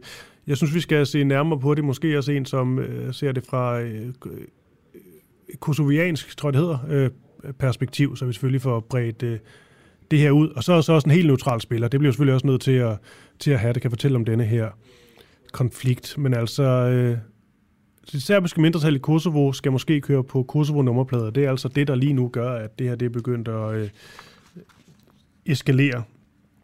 Øhm, hvis man ikke fik det med, så er det altså sådan, at den serbiske præsident Aleksandar Vucic, han har truet med, at hvis NATO ikke vil beskytte det serbiske mindretal i Kosovo, så vil han rykke frem og selv gøre det. Det er nogen, der ser som en øh, form for trussel om en, øh, en krigserklæring. Det lød så på Slavko Labovic til, at han tror dog ikke, at det kommer så, øh, så vidt. Vi får se. Nu øh, skal vi tale med, øh, med Christian, øh, Christian Hegård, som vi øh, med glæde har haft øh, fast med som vores, øh, ja, vi kalder ham for den uafhængige øh, minkkorrespondent, og det er sådan, fordi Christian Hegård, han, øh, lige siden det her begyndte, jeg har dykket helt ned i sagerne og været til øh, det ene pressemøde efter det andet omkring denne her øh, minksag og, øh, og udviklingen. Det, det skal handle om nu, det er selvfølgelig udviklingen efter afgørelsen fra medarbejder- og kompetencestyrelsen. Og det første gode spørgsmål til dig, Christian Hegård, jeg først og fremmest lige godmorgen. Godmorgen. Godmorgen. Øhm, jeg tror næsten, jeg ved, hvad du vil svare, men lad os lige prøve alligevel. Hvem er de største vinder, synes du, efter, efter i går?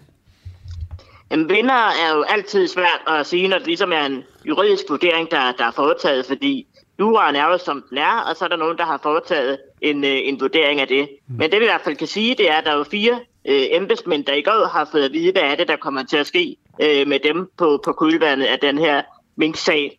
To af dem har fået fritaget deres, øh, er blevet fritaget på tjeneste, fordi deres sag så bliver ført videre, og så er der en, der har fået en advarsel, og en, der har fået en irettesættelse. Mm. Og vi, øh, er det rigtigt? Det var lige nu, jeg sidder og sagt det i løbet af morgenen, men nu kommer jeg nærmest i tvivl, da jeg sagde det. Men er vi enige om, at en øh, uh, irettesættelse er hårdere end en advarsel? Det er helt korrekt. Øh, det er sådan, at advarsel er det, det laveste øh, trin, man kan få, når det er, at man får en, øh, en, en disciplinær straf, og så kommer i rettesættelse øh, bagefter. Det, det er helt korrekt. Men kan vi så ikke øh, nærmest godt konkludere, at Barbara Bertelsen, hun trods alt må være den, der er mest til, tilfreds ovenpå i går? Hun fik kun advarsel. Man kan i hvert fald sige, at Barbara Bertelsen er den, der har fået øh, den mildeste disciplinære straf øh, blandt dem, de fire, øh, vi ved indtil videre. Men jeg synes heller ikke, det som sådan nødvendigvis er noget, der overrasker, for når man læser Mink-kommissionens beretning, så er det også hende, der blandt de 10, der får kritik, øh, også er den, der får kritik i den mildere ende. Så at der er den graduering mellem embedsmænd, det synes jeg egentlig ikke undrer på den måde. Nej, hvad er det så, Barbara Bertelsen, nu skal lige til at sige, ikke har gjort? Altså, hvorfor er det, at øh, også i rapporten, at, at hun ikke kritiserer så, så hårdt som, som nogle, af, nogle af de andre? Hvad er det, hun groft sagt ikke har gjort? Jamen, der skal man først og fremmest huske på, at der ligesom er fire punkter, som Mink-kommissionen overordnet ser som det, de ting, der sådan er de mest øh, kritisable, der har fundet sted i hele den her øh, Mink-sag. For det første er det, at der er sket den her grove øh, vildledning på øh, pressemødet til at starte med, da det blev meldt ud, at alle mink øh, skulle aflives. Nummer to er så øh, det her brev, der efterfølgende kommer fra Fødevarestyrelsen til minkavlerne med de mange skal, uden at have hjemmel. Så er det tredje, de er inde på, det er det her action card, der kommer fra Rigspolitiet, og til sidst øh, bliver det pressemøde, der er efter det første pressemøde, øh, kritiseret, fordi de så fortsætter den grove vildledning. Og der er det, Mink-kommissionen siger, at Barbara Bertelsen er sådan set kun involveret i den første del af de fire øh, punkter. Og medarbejder- og kompetencestyrelsen siger så i deres vurdering, at der er nogle ting, der tæller ned og er formidlende for Barbara Bertelsen. Det er, at hun ikke havde fortsat, at ressortansvaret lå i et andet øh, ministerium, og hun slet ikke blev advaret om, at der ikke var lovhjemmel. Mm.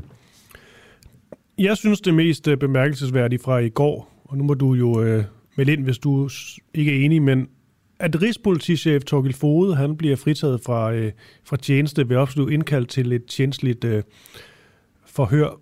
Hvad, øh, først og fremmest, kom det, kom det bag på dig, eller lå det i kortene, synes du? Der er ingen tvivl om, at øh, Rigspolitichefen er blandt dem, der får den hårdeste kritik i Mink-kommissionen.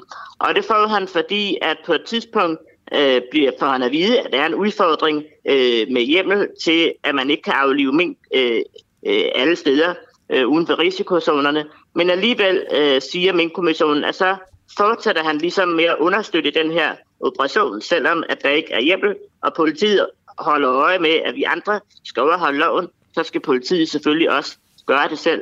Og samtidig står han så på et pressemøde, efter han er blevet orienteret om, at der er lovhjemmel, og efter minkkommissionens opfattelse fortsætter den grove vildledning, ikke tager noget forbehold overfor minkavler og offentlighed.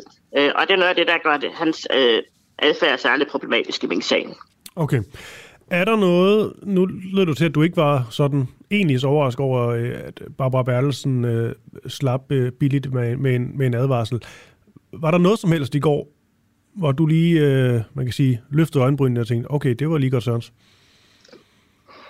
Ikke sådan nødvendigvis. Det er jo sådan, at, at jura er jo øh, på den måde, jura er, så de har jo fået en øh, vurdering efter øh, den måde, det er. Men det, der jo bliver spændende at se, det er jo, hvad ender de her sager, der så skal øh, i disciplinært øh, forhørs, eller tjenestligt forhørt sig med. Altså når vi kender det her øh, resultat fra øh, tjenestemandsretten senere hen, det synes jeg bliver rigtig spændende at se, hvad, hvad deres vurdering så er sagen. Så får vi endnu et par juridiske øjne på sagen, så at sige.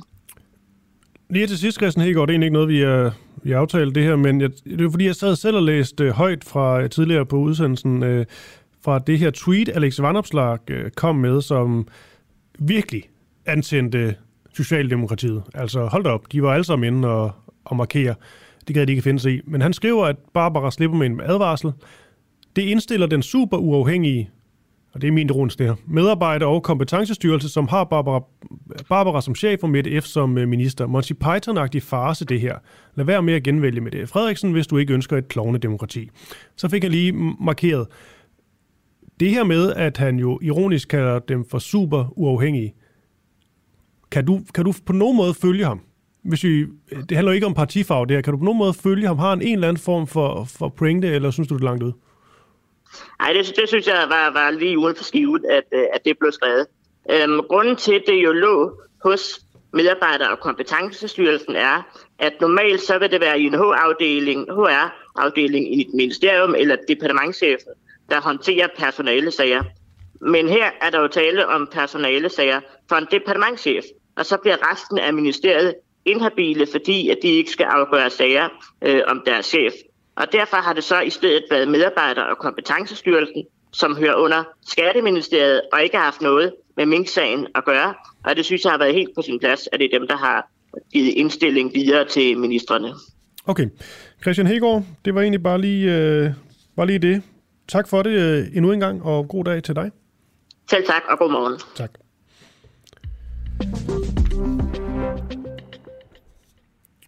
Klokken er blevet 8.20. Du kan selvfølgelig stadig øh, melde ind øh, på sms selvfølgelig. Det er nummeret. Det er 1245. Skriv DUA, D-U-A-H. Mellemrum din, øh, din besked. Du kan også gå ind på dua.dk og så lige øh, støtte os med, øh, med 59 kroner om, øh, om måneden. Det får det hele til at, til at køre rundt. Vi sætter i den grad pris på, øh, på det. Der, man kan også gå ind på Facebook, der, øh, der livestream i, hvis man har en stor behov for at se et billede af mig. Det behøver man ikke. Man kan også bare øh, køre den, og så lade være med at glo på sin, øh, sin Facebook. Men der, det er pointen med det. Der kan man også øh, kommentere i kommentarfeltet. Det, det kører bare derudad. Der er en, der har skrevet, han hedder Borislav Bak Bakvardov, tror jeg. Han skriver, efter jeres morgenprogram i tirsdags, må jeg bare sige, at I er alt andet end uafhængige. Og tak for det, Borislav. Øhm, altså, det er forkert, fordi vi er uafhængige. Øhm, vi får ikke penge fra, fra staten eller fra nogle, øh, nogle investorer. Om det kommer, det ved jeg ikke. Men lige nu er vi altså fuldstændig uafhængige. Det er kun jer øh, lytter, vi, øh, vi kører rundt for. Vi har heller ikke nogen øh, agendaer også øh, værter. Med alt det sagt, hvad er det, du mener? Det er helt fint. Vi, vi, vi tager i den grad imod øh, mod kritik. Du kan også øh, ringe ind, hvis land, du, øh, du er sur over. Vi prøver ligesom at på en eller anden måde virkelig komme i, øh, i tale med vores, øh, vores lyttere. Men øh, så kritik er fint, men når man bare skriver, at I er alt andet end uafhængige, så bliver du nødt til at have en uddybning. Altså er det et særligt indslag, er det et eller andet, du har hørt, som du er, øh, du er rasende over, så, øh, så med ind, så skal vi da nok tage, tage det op, det, det lover jeg. Nå. Kan et gigantisk skjold af bobler redde jorden fra at overophede? Et forskningsprojekt har undersøgt, hvordan vi kan blæse et skjold af bobler op i rummet for at skærme for solens stråler og dermed køle jorden ned. Jeg taler nu med Michael Linden Vørlne. Han er astrofysiker og chefkonsulent ved DTU Space. Godmorgen til dig, Michael. Godmorgen. Det lyder som noget fra en sci-fi-film, det her. Ja, det kan man sige. Øhm, men øh, det er jo sådan set ikke nogen ny idé. Den har været oppe tidligere, helt tilbage i 2006. Der var der en, øh, en astrofysiker, Roger Angel, der fremsatte en noget lignende øh, idé. Øhm, og, og det er jo i kategorien af det, som vi kalder for geoengineering, altså hvor vi øh, sådan set begynder at lave ingeniørkunst på planetskala øh, i forhold til at gøre det.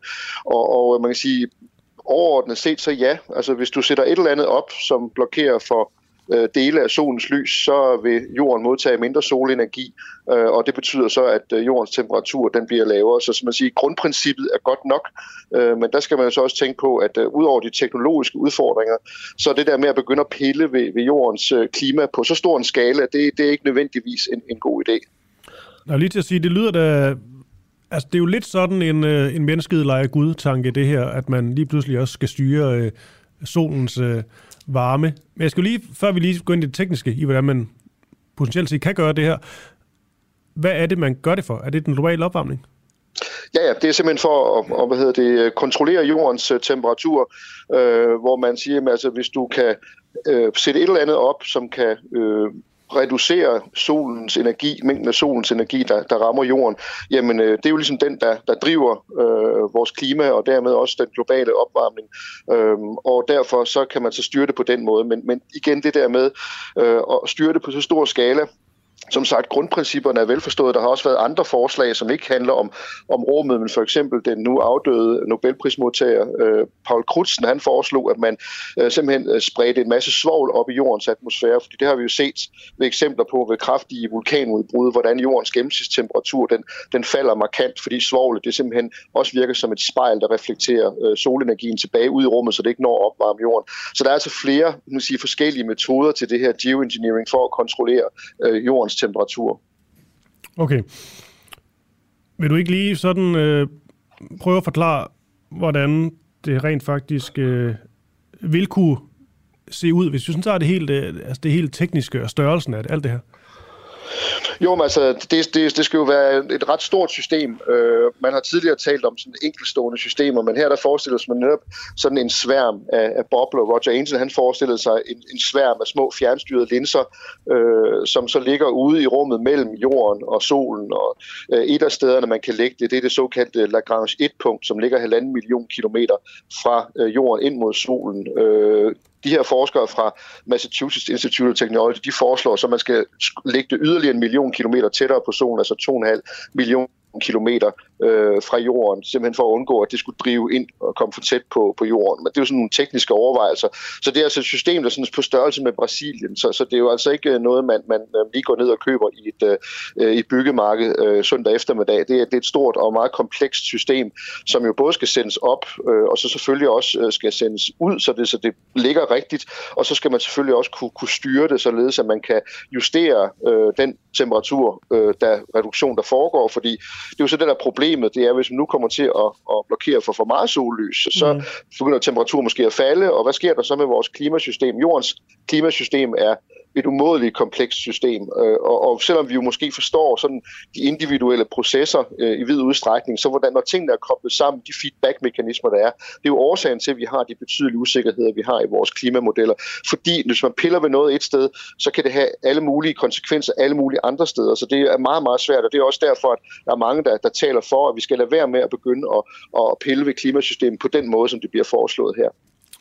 Ja, fordi øh, på en eller anden måde, når du, når du nævner det her, så jeg får bare sådan billeder af en eller anden film op i hovedet med en eller anden gal øh, videnskabsmand, og så bliver man enige om, at man kan regulere temperaturen, sådan, men så glemmer man lidt netop, at Nå, så bliver det lidt for koldt. Fordi at det, bare det med, at temperaturen falder en smule, kan jo også have øh, alvorlige konsekvenser gå ud fra.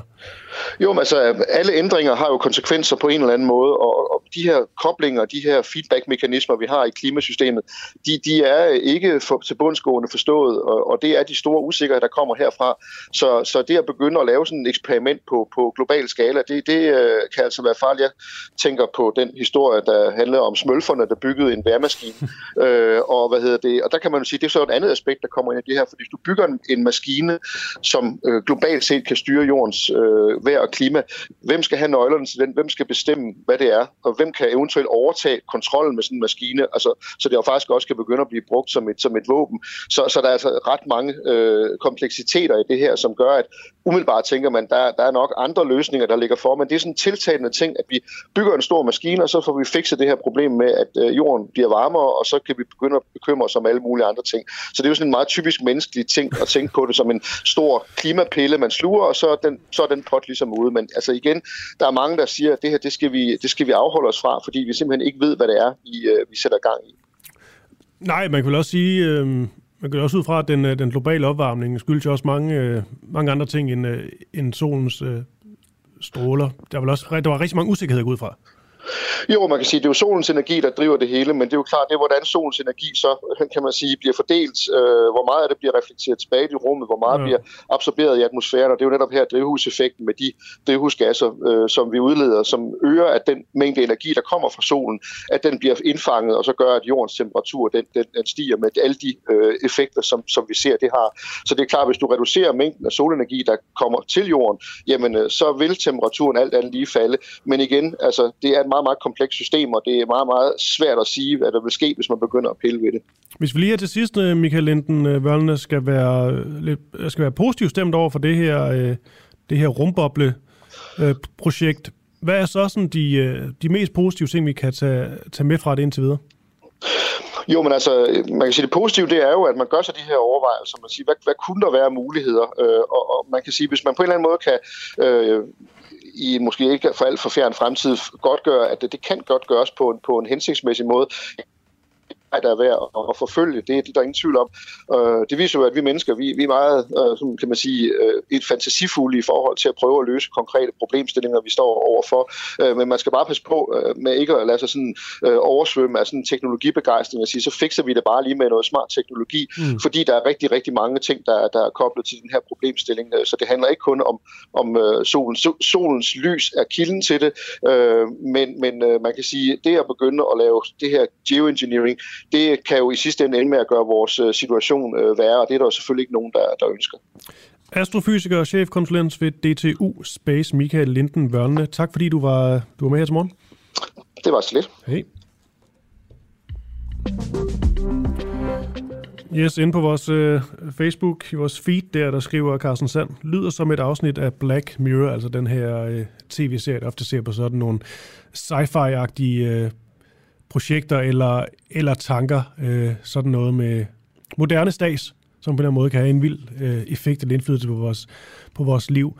Øhm, sådan lidt øh, nogle enkeltstående afsnit. Når de er gode, de her Black Mirror-afsnit, så er de virkelig gode og virkelig uhyggelige. Også fordi det er sådan en meget nær fremtidstanke, altså nogle teknologiske ting, du godt kan forholde dig til, som, øh, som kan blive øh, virkeligheden ofte meget, meget øh, mørkt fortalt. Nå, det blev lige lidt, lidt øh, lidt en underlig reklame fra, fra Black Mirror her. Klokken den er blevet øh, øh, halv ni. Vi har en halv time tilbage af, af dagens program. Om, en, øh, om 10 minutters tid, der taler jeg med øh, Bjørn, øh, Bjørn Lomborg. Det glæder mig til. Han er jo ofte kritiseret, meget kontroversiel herre, når det kommer til det her med spørgsmål om øh, klima, menneskeskabte klimaforandringer, hvad vi skal gøre og ikke skal gøre, hvad pengene skal, skal bruges til, men øh, vi glæder til at få ham i, øh, i tale. Nå, men før det, hvad laver russiske spioner på en militærbase i Albanien? De albanske myndigheder de har anholdt to russiske og en ukrainsk statsborger, som de mistænker for spionage ved et militært anlæg ved Kramsh i det centrale Albanien. Jeg kan nu byde velkommen til Slatko Jovanovic. Han er Balkan, kender og øh, DEO, Demokrati i Europa Oplysningsforbundet. Godmorgen, Slatko. Godmorgen. Det er fordi i mine noter, der stod bare øh, DEO, men du har faktisk en, øh, en længere titel, kan jeg se her. Skal jeg lige give dig det hele? Også til lytterne, så er du lige præsenteret ordentligt. Du er Ph.D. i historie med speciale i nationalisme, identitet, populærkultur og populisme i det tidligere Jugoslavien. Bum. Yes.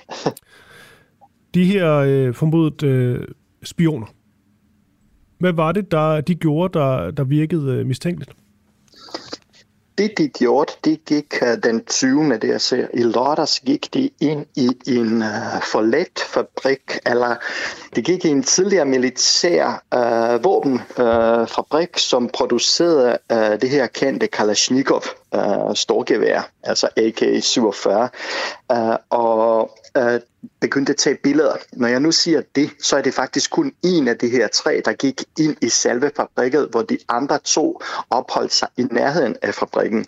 Uh, der vagterne uh, så, at der sker noget, og altså kom til den her mand, så brugte han sådan pepperspray til at spraye to af vagterne, uh, som på den måde kom til skade. Så Derefter blev øh, vedkommende afsted, og så de andre to, øh, som, som var udenfor, som ventede udenfor, også blev afsted. Og, og det, der er interessant i forhold til den her fabrik, er, at øh, fabrikken blev åbnet altså i kommunisttiden, faktisk i 1962, og som sagt produceret af øh, Kalashnikovs, men den lukkede faktisk for produktion i 1990, øh, da kommunismen faldt i Albanien, og siden er der kun foretaget noget reparation i, øh, i, i, i fabrikken, altså reparation af andre våben, men de producerer sådan set ikke længere noget i fabrikken, og den er lukket som sådan. Okay. Ja. Det her øh, militære anlæg, jeg skal stadig lige forstå, hvad der er, er sådan der russisk inter- interesse på det. Altså det, der kan være i russiske interesser, russerne selvfølgelig altså er interesseret i området. Vi taler om et land, som man ofte omtaler som et af de seks Vestbalkanlande, som gerne vil med i EU, men er ikke blevet medlemsland. Uh, øh, så på den måde, russerne vil også gerne have større indflydelse i området. Uh, nogle af disse lande er i mellemtiden, mens de sådan set altså venter på at blive medlemsland i EU, har også uh, blevet uh, medlemsland i NATO, og de er også Albanien, som i 2009 blev et NATO-medlemsland. Øh, så på den måde kan det jo så være nogle russiske interesser i at, øh, altså i at øh, sige altså militære uh, og sige forskellige fabrikker i Albanien. Men de dog, der taler måske imod, det er jo, at hvorfor vil man så vælge en fabrik, som, som, altså, som faktisk ikke er aktiv, og måske øh, altså hellere vælge noget, der, der, der fungerer, der er aktiv i koncerne, eller hvad ved jeg nu, det kan være. Mm. Så det er jo så det, der taler, taler lidt, i, lidt imod det. Har du sådan et overblik over, om der er mere, der taler, øh, taler for noget andet interessant i det her, eller der er mere, der taler imod det? Altså, for, altså det, der, det, der sker her i den her sammenhæng, øh, det er, at man i første omgang siger, at de tre arresterede er tre spioner, men siden bliver der så mest rettet fokus øh, mod den ene af de to russiske statsborger, øh, fordi de viser sig hurtigt, at øh, den anden, det er så en kvinde på 33 år, som er russisk statsborger, og, og, og så er der en mand, der er 24 år. Det er så den 24-årige mand, øh, der siges at have indrømmet at arbejde for den russiske øh, øh federale øh, sikkerhedstjeneste. Øh, det er dog ikke blevet bekræftet siden, men man siger, at det er også noget, man skal holde altså øh, altså man kan ikke give en klar besked til offentligheden, før at de er blevet fremstillet for, altså for, for, for, for dommer, og før der er begyndt en retssag mod dem. Med den kvindelige øh, 33-årige øh, russiske statsborger, øh, statsborger har så siden vist sig at være en meget kendt blogger, Øh, som, altså hendes rigtige navn er Svetlana uh, til Nifoeva, uh, men hun går jo som Lana øh, uh, Sator på Instagram og har omkring kvart million øh, følger, hvor hun er en af de meget kendte urbex, som de kalder det, det vil sige urban explorers. Og det er folk, der netop elsker at komme i gamle, forladte, øh, ikke mindst militære bygninger, gå ind og tage masser af billeder og så poste dem efterfølgende på, på Instagram og på, på, på forskellige sociale medier. Og Lena her er faktisk kendt for i 2012 uh, øh, at, at gå noget lignende i Rusland, at gå ind i en missilfabrik og tage nogle billeder, som siden altså blev så lovprist af rigtig mange af de her mennesker, der elsker at rejse rundt i forskellige lande og, og bryder lidt ind i forskellige øh, uh, militæranlæg og tage billeder. Og, og det interessante også udover det er, at øh, uh, Lena bor jo faktisk ikke i Rusland længere. Hun, efter Rusland invaderede Ukraine, så flyttede hun til Georgien. Mm. Så der er meget, der taler, at, at hun ikke skulle have været en spion. Uh, så nu handler det meget om netop altså den sidste, den, altså den russiske uh, yngre mand, uh, der har udtalt, der, der, der kom noget udtalelser fra nogle forskellige sider, også fra politiet, at han skulle have indrømmet at have arbejdet som informant for det russiske uh, altså sikkerhedstjeneste. Det er det eneste, de har på dem nu, fordi den ukrainske statsborger har den ukrainske ambassade nu også sagt, uh, har intet med det at gøre, fordi han mødte dem først for første gang i, uh, i uh, Albanien, hvor de netop troede, at de havde fælles interesse på det her med at, med at komme ind i nogle bygninger og tage nogle billeder som sådan. Og de politiet uh, har altså konfiskeret fra, fra de tre, det er uh, to droner og en laptop, nogle kontanter og en bil ind til, uh, til, uh, til fabrikken. Så det er altså Altså, det, jeg tror, at den mal, der er det her, der faktisk øh, ligner, at at, at det måske også kan være sådan, at enten er det kun den ene person, der faktisk er der noget på at skulle være sådan en spion, ellers også er der faktisk måske en lille misforståelse, som, som det albanske politi og politien, albanske sikkerhedstjeneste ikke vil sådan set nu vedkende sig, at de har begået den her fejl, fordi de er blevet måske større medie, historie, end de egentlig de burde have været i starten, så at sige. Mm. Uh, og så måske lige at nævne et par andre ting. Uh, Lena, uh, bloggeren, hun fejrede faktisk en 30-års fødselsdag her for tre år siden, ved netop at bryde ind i en anden fabrik i, i Albanien, fordi albanierne elskede det her Ulbex, fordi de har rigtig mange gamle bunkers og forladte uh, militærfabrikker, men også andre fabrikker. Så der er rigtig mange mennesker, der rejser der tit til at lave sådan noget, og dagen efter Øh, at det her skete i, øh, altså i, øh, hvad hedder den, i, øh, i Gramish, øh, øh, øh, så skete der også øh, noget lignende øh, omkring 50 km mod syd, i en by, der hedder Paulikan, der, øh, der producerer man ammunition. Øh, der, stedet man, eller der brød fire tjekkiske unge mænd ind og forsøgte at lave sådan sige, det samme øh, altså fotografering og, og, og så det her Urban X-event som sådan. Så det er det, jeg egentlig kunne fortælle. Altså, Jamen, det er også så fint. Om, øh, ja. Det er jo også ja. øh, det er jo bare en spændende sag, og det er jo, man kan sige, øh, der er ikke nogen konklusioner endnu. Det må vi jo bare øh, se, øh, se løbende, hvad det, hvad det ender ud med, skulle til at sige. Og jeg tror ja, bare, bare, bare, det var det, så smutter vi videre i programmet. Du hedder Slatko øh, Jovanovic, Jovanovic og øh, Balkan kender. Tak fordi du var, var med her til morgen. Selvfølgelig, ja. Selv tak. Ja, hej. Nå, klokken er blevet 8. 40. Der er lige 20 minutter tilbage af dagens program. Lige om lidt, der er det Bjørn Lomborg. Efter det, der kan se, at vi lige har fået en kilde ind fra højre, skulle jeg til at sige. Det er Anita Jonsson, som, øh, som en af de 10 personer, der sidder i kommissionen, der er kommet med den her anbefaling om, at, øh, at unge piger ikke skal bære, øh, bære tørklæder i, øh, i skolen. Det bliver spændende. Men først skal vi lige tale med Bjørn Lomborg. Et nyt studie, der bliver beskrevet i tidsskriftet The Lancet, gør op, hvor mange mennesker, der er døde af henholdsvis kulde og varme siden år 2000. Det peger ifølge klimadebattøren Bjørn Lomborg her på en overset konsekvens af den globale opvarmning.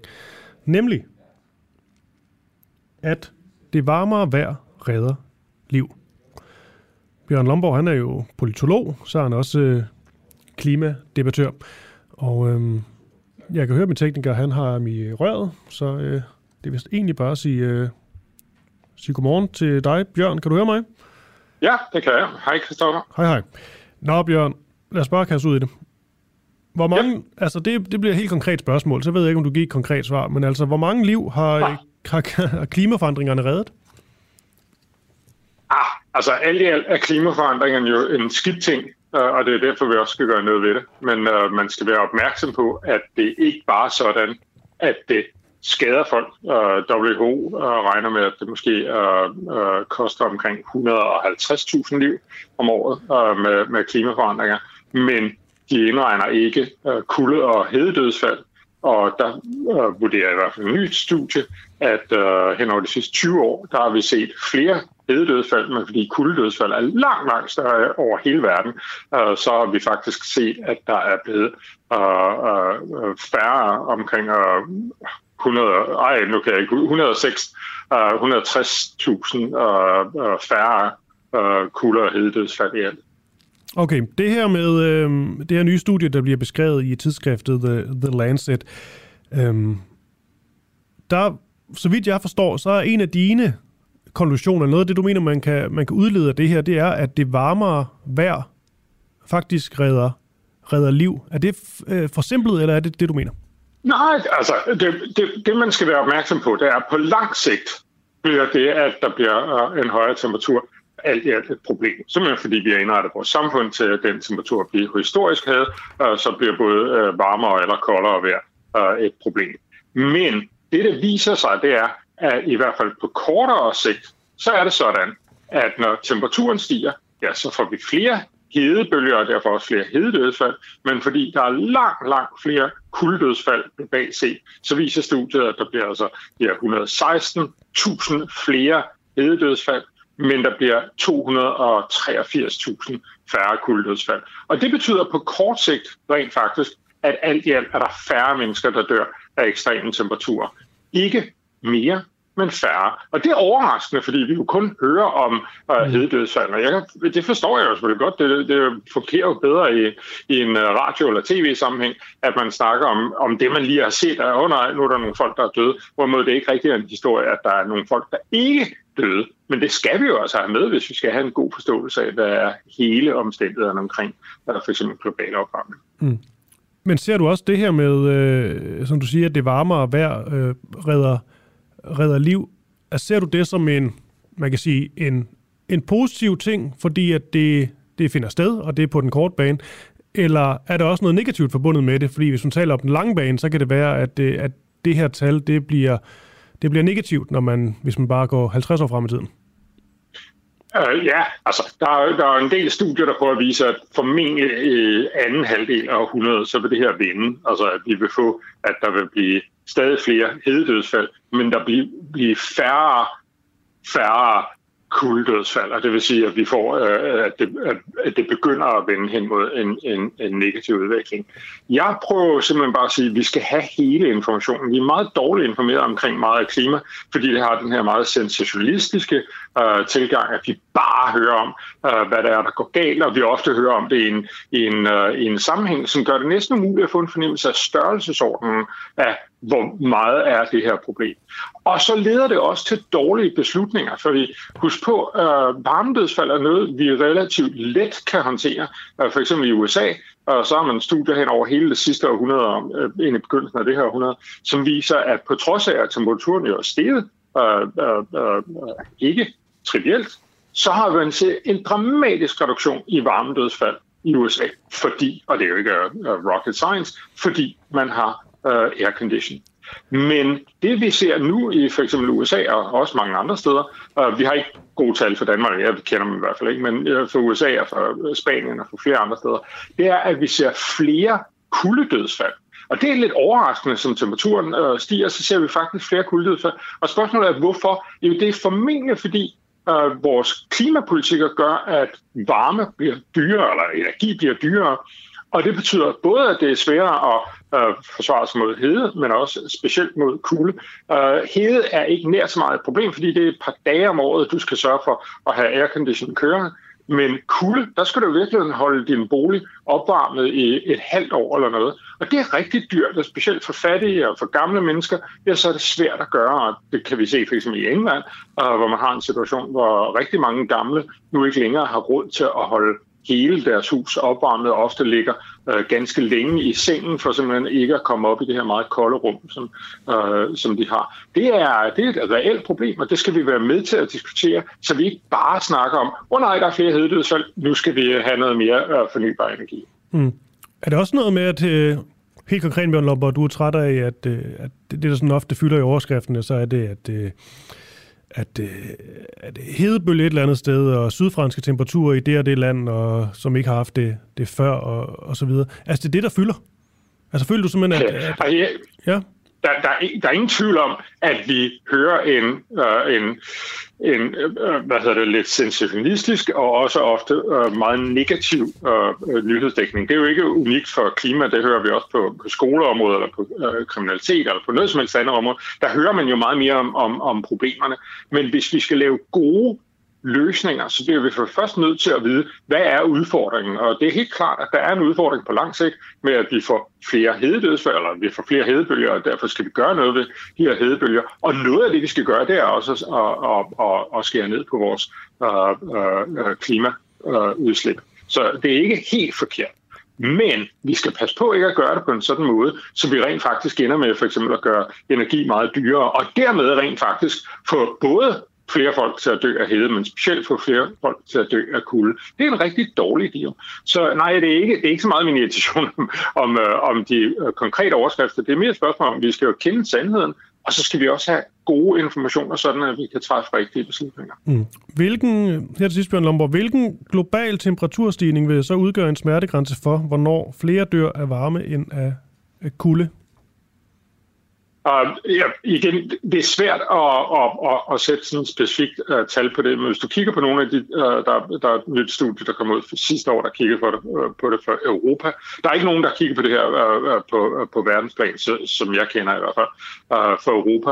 Og der viser de, at uh, for Europa, der vil kulde- og varmedødsfald alt i alt falde hen til midten af århundredet, og så vil det begynde at stige, specielt hvis vi slet ikke gør noget ved klimaet, specielt hvis man har meget urealistisk uh, negative uh, forudsætninger for, hvad der kommer til at ske ud i fremtiden, sådan at vi vil være tilbage til, hvordan det ser ud i dag, øh, hen imod slutningen af århundredet. Så man skal, altså man skal lade være med at tro, at i hvert fald i det her århundrede, at det er sådan, at, at varme og kulddød kommer til at løbe fra hinanden. Men det er stadigvæk et problem, og noget, som vi selvfølgelig skal gøre noget ved. Vi skal gøre det ved, at specielt fattige og øh, øh, mindre bemidlede og, og specielt gamle har mere mulighed for både at opvarme og afkøle deres bolig, men vi skal selvfølgelig også gøre det på lang sigt ved at fokusere på, hvordan skal vi gøre øh, hvordan skal vi takle klima på en måde, som også er, er omkostningsformål, både for, for rige lande, men ikke mindst for fattige lande. Og det er det, som jeg har prøvet at argumentere for, for i de sidste 20 år, at vi skal fokusere meget mere på forskning og udvikling af grøn energi.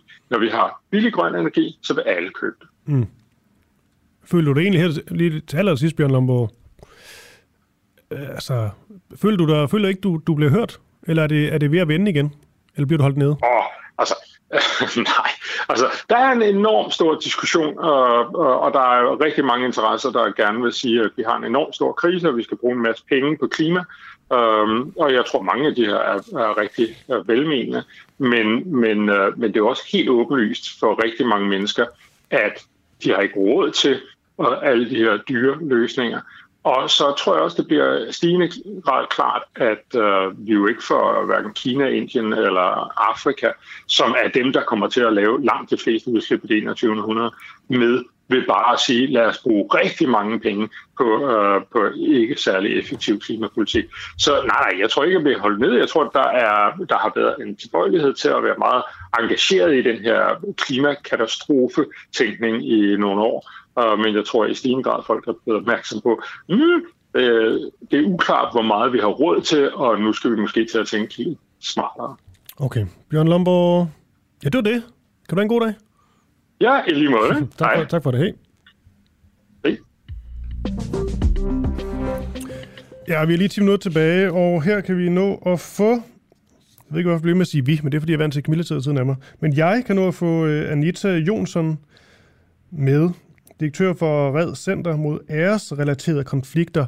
Og i den her sammenhæng meget vigtigt, en af de 10 personer, der sidder i kommissionen, der er kommet med den her anbefaling om at forbyde tørklæder i skolen, altså til, øh, til unge piger. Spørgsmålet så, om det her det er en... Øh, altså, det er jo en faglig vurdering, men hvad, hvad den er baseret på. Altså, det er simpelthen bare det, jeg er nysgerrig på. Altså, øh, er det et stort studie, der er foretaget? Er det efter snak med enkeltindivider, man, øh, man kom med det her forslag, eller hvad? Nu venter lige på Anita, hun er, hun er på i telefonen, det kan jeg se, hun er nu. Og øhm, ja, godmorgen, Anita Jonsen. Godmorgen. Godmorgen. Jeg har lige lavet hele min introduktion til dig og sådan noget, så jeg tænker bare, at vi kan kaste os ud i det. Vi har lige op til klokken, øh, til klokken 9. Du, øhm, du er en af de 10 personer, der sidder i den her kommission, der er kommet med den her, den her anbefaling, som det er lige nu. Ja med flere anbefalinger. Ja, men lad os bare lige... Du ved, hvorfor jeg vil tale om. lad os lige for den med at forbyde tørklæde i, øh, i skolen. Hvad er det helt konkret, den anbefaling, den er baseret på? Oh, ja, det har været en rigtig, rigtig svær en at drøfte, men, men det, som vi gerne vil sætte fokus på, det er, er tørklæder til helt små piger, fordi det, vi taler ikke om et generelt forbud mod tørklæder, vi taler om, eller om forbud mod tørklæder i grundskolen. Mm. Er tørklæder til helt små piger med til at understøtte et parallelsamfund? Og det er vi faktisk bange for, at det kan være. Og giver vi øh, de kvinder, som bliver påtvunget, eller de unge piger, der bliver påtvunget til at tørklæde på, giver vi dem lige muligheder, hvis vi, hvis vi bare ser på det. Altså understøtter vi et parallelt samfund, hvor vi øh, bliver et de og et vi. Øhm, det her tørklæde, det handler om ære og patriarkalske traditioner. Det skal være et bevidst valg for en pige at, at træffe et valg om at tage det tørklæde på. Vi har som sådan ikke noget mod tørklæder sådan generelt, men vi har noget imod, at nogen bliver tvunget til at tage et tørklæde på. Men... Og tænker i virkeligheden ikke, at, at man er god nok til, eller at man er voksen nok til at tage den beslutning, når vi snakker om piger helt ned til 8-9 års alderen, mm. der bliver øh, bedt om at tage tørklæde på. Men, men alt det der, det kunne øh, groft sagt enhver jo sige, altså det er vel en, en holdning, det er vel noget, man, man synes, at det her ikke baseret på noget, det ved jeg ikke, noget, noget fagligt, nogle undersøgelser, statistik, snak med de her piger? Jo, det er selvfølgelig øh, baseret på vores, altså vi har siddet 10 mennesker, som alle sammen arbejder på forskellige vis inden for det her område, og der har vi jo delt vores erfaringer øh, med med øh, piger og tørklæder. Der sidder folk fra skoleverdenen. Jeg kommer fra et sted, hvor vi får lidt øh, øh, mere voksne piger, men hvor vi jo også får unge ind, som har tørklæder på. Vi kommenterer aldrig på deres tørklæder, når de tager det af. Så spørger, og det er der rigtig mange andre, der gør, så spørger vi selvfølgelig, hvorfor tager I tørklædet af? Hvad har det altså betydning nu. Og så siger de, vi har aldrig selv bestemt at have det her tørklæde på. Det har været en social kontrol af os at bære det her tørklæde. Nu, nu er det mig, der bestemmer, derfor tager jeg tørklædet af. Vi ser også nogen, der tager tørklædet på. Det spørger vi selvfølgelig også om, hvad er grunden til at tage tørklædet på, og der har de et bevidst valg. Øh, jeg har det godt med mig selv og min krop, hvis jeg bærer det her symbol på min religion, for eksempel. Mm. Men er der noget data, der, der understøtter det her, den her altså, anbefaling? Det, nej, altså vi har jo ikke nogen tal, hvis det er det, du spørger om, men, men vi har jo masser af cases øh, for 10 menneskers arbejde med social kontrol, kan man sige. Okay. Øhm, men hvor mange cases er det? Ja, altså mange cases er det. Vi kommer med vores erfaringer. Det er jo en praksisviden, vi bringer ind i i den her øh, kommission. Og hvad, hvad er det for nogle ting, vi ser? Vi har jo så også været ude på folkeskolerne. I, altså vi har jo lagt besøg, vi har haft oplæg af forskellige oplægsholdere. Hvad er det for nogle oplevelser, de har ude i daginstitutioner, i skoler?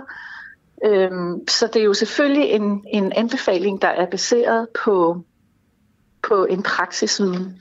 Okay, fordi jeg tænker bare, når det er, sådan nogle, når det er små piger, man, man taler om, de er vel ikke i stand til sådan at skulle øh, forklare sig, altså hvorvidt det her det er, det, det er tvang eller ikke tvang. Jeg tænker bare, det er jo næsten for komplekse spørgsmål til en, til en lille pige. Ja, og det er lige præcis også det, der er problemet, synes vi. Fordi hvis du bliver spurgt i en folkeskole, en 9-årig pige, der skal forklare, hvorfor hun har fået tørklæde på, det kan hun meget sjældent forklare, fordi det er ikke noget, hun har fået øh, nogen oplysning om. Hun har fået at vide, at du skal have tørklæde på, fordi det er sådan, det er i, i vores familie. Så den, vil, den byrde vil vi faktisk også gerne tage for pigerne. Så kan man sige, at der er nogen, der peger på, at i vores forsøg på at give piger, som er udsat for æresrelateret social kontrol, mere frihed, så er der nogen, der siger, jamen I begrænser jo rent faktisk deres frihed ved at anbefale et forbud. Mm. Men er det et, altså er det at begrænse en frihed og sige, at man ikke skal bære tørklæde? Det er jo så et spørgsmål. Og det er det, som vi sætter spørgsmålstegn ved. Det tror vi ikke, det er. Vi tror, det er lettere at tage et tørklæde på, når man er klar til at træffe et bevidst valg, end at man nogensinde får et tørklæde af, mm. hvis, man er, hvis man har fået det tvunget på. Ja. Ja, fordi det er jo selvfølgelig diskussionen om, hvorvidt man øh, bekæmper tvang med tvang, men den er allerede taget. Helt til sidst, Anita Jonsson, jeg mener hellere ind på det her med, øh, med grundlaget for den her anbefaling. Mm. Og nu siger mm. du, nu, det, det lød til, at du synes, det var måske et spørgsmål, jeg spurgte, hvor mange cases. Men på en eller anden måde føler jeg også, det er relevant, fordi der er vel forskel på, om man har talt med 10, og hvorvidt det er piger eller forældre, eller om det er skoleledere, Jamen, eller men 100. Vi har jo ikke været, ja, vi har, vi har jo ikke været ude at lave undersøgende arbejde. Vi er ikke sat til at lave undersøgende arbejde. Vi er sat til at lave nogle anbefalinger på baggrund af de erfaringer, som vi har i, i blandt de 10 mennesker, som alle sammen arbejder med æresrelateret social kontrol. Vi har været ude øh, på diverse studieture for at snakke med skolelærer, med skoleinspektører, med daginstitutioner, med sundhedsplejersker. Vi har været rundt rigtig mange steder og indsamlet noget, og det empirien er jo en praksisempiri. Det er vi med på. Der, det er jo ikke tal, øh, men det er en praksisempiri, vi men, har men sådan indsamlet. noget praksisempiri, det skal vel også, bliver det ikke øh, altså, nedskrevet? Jeg tænker bare, det vel meget godt at have nogle... Øh, nogle Men det synes jeg jo også, vi har gjort. Altså, vi har jo, vi har jo prøvet at forklare, hvad det er, vi vil i anbefalingerne. Og så at hele det politiske arbejde, der skal ske efterfølgende, det, det skal vi jo ikke gøre. Det må politikerne gøre. Og der kan da godt være, at der er nogen, der siger, vi skal simpelthen have noget forskning på det her. Hvor mange drejer det sig om? Hvor mange øh, er underlagt social kontrol øh, i form af at få sat et tørklæde på? Det er ikke vores opgave. Vi skal anbefale på baggrund af, af den praksisviden, vi sidder med lige nu og her. Okay. Anita Jonsson, øh, det var det, og tak fordi du lige kunne være med. Du blev, øh, du blev fanget her i... Øh, vi havde ikke på, vi havde ikke på i går, vi har, vi har fået dig på i dag, og det er jo dejligt, at du lige kunne stille op med så kort varsel. Det skal vi altid huske at sætte pris på. Og med, og med det, god dag til dig. Tak og lige måde. Hej. Tak. Og hun er, hun er altså fra Red Center mod æresrelaterede konflikter, en af de 10 personer, der sidder i kommissionen, der er kommet med anbefalinger. Som vi kunne høre her, altså en anbefaling, der ikke er baseret på, øh, på data. Nå, det tror jeg var det for i dag. I morgen, der sender jeg igen, men der har jeg altså en, øh, en medvært, og øh, det er ikke hvem som helst. Det er ingen ringer end Claus Riskær Pedersen. Øhm, jeg ved ikke. Det skal nok blive forholdsvis vanvittigt. Men jeg tror også, det bliver godt og sjovt, og han er en øh, glimrende øh, radiovært, og han har i hvert fald sine øh, meninger mod den gode Claus Riskær Pedersen. Så vær klar derude, og også til at stille ham kritiske spørgsmål. Altså, det bliver ikke bare øh, mikrofonholderi i morgen. Jeg skal nok også prøve at gå lidt, øh, gå lidt til ham med nogle af hans øh, ting og sager. Nå, denne udsendelse er sat sammen med Peter Svarts, Oliver Nubbenau i teknikken. Mit navn, det er Christoffer Lind. I morgen er jeg tilbage med Claus Riskær Pedersen. Jeg lover, det bliver sjovt. God dag.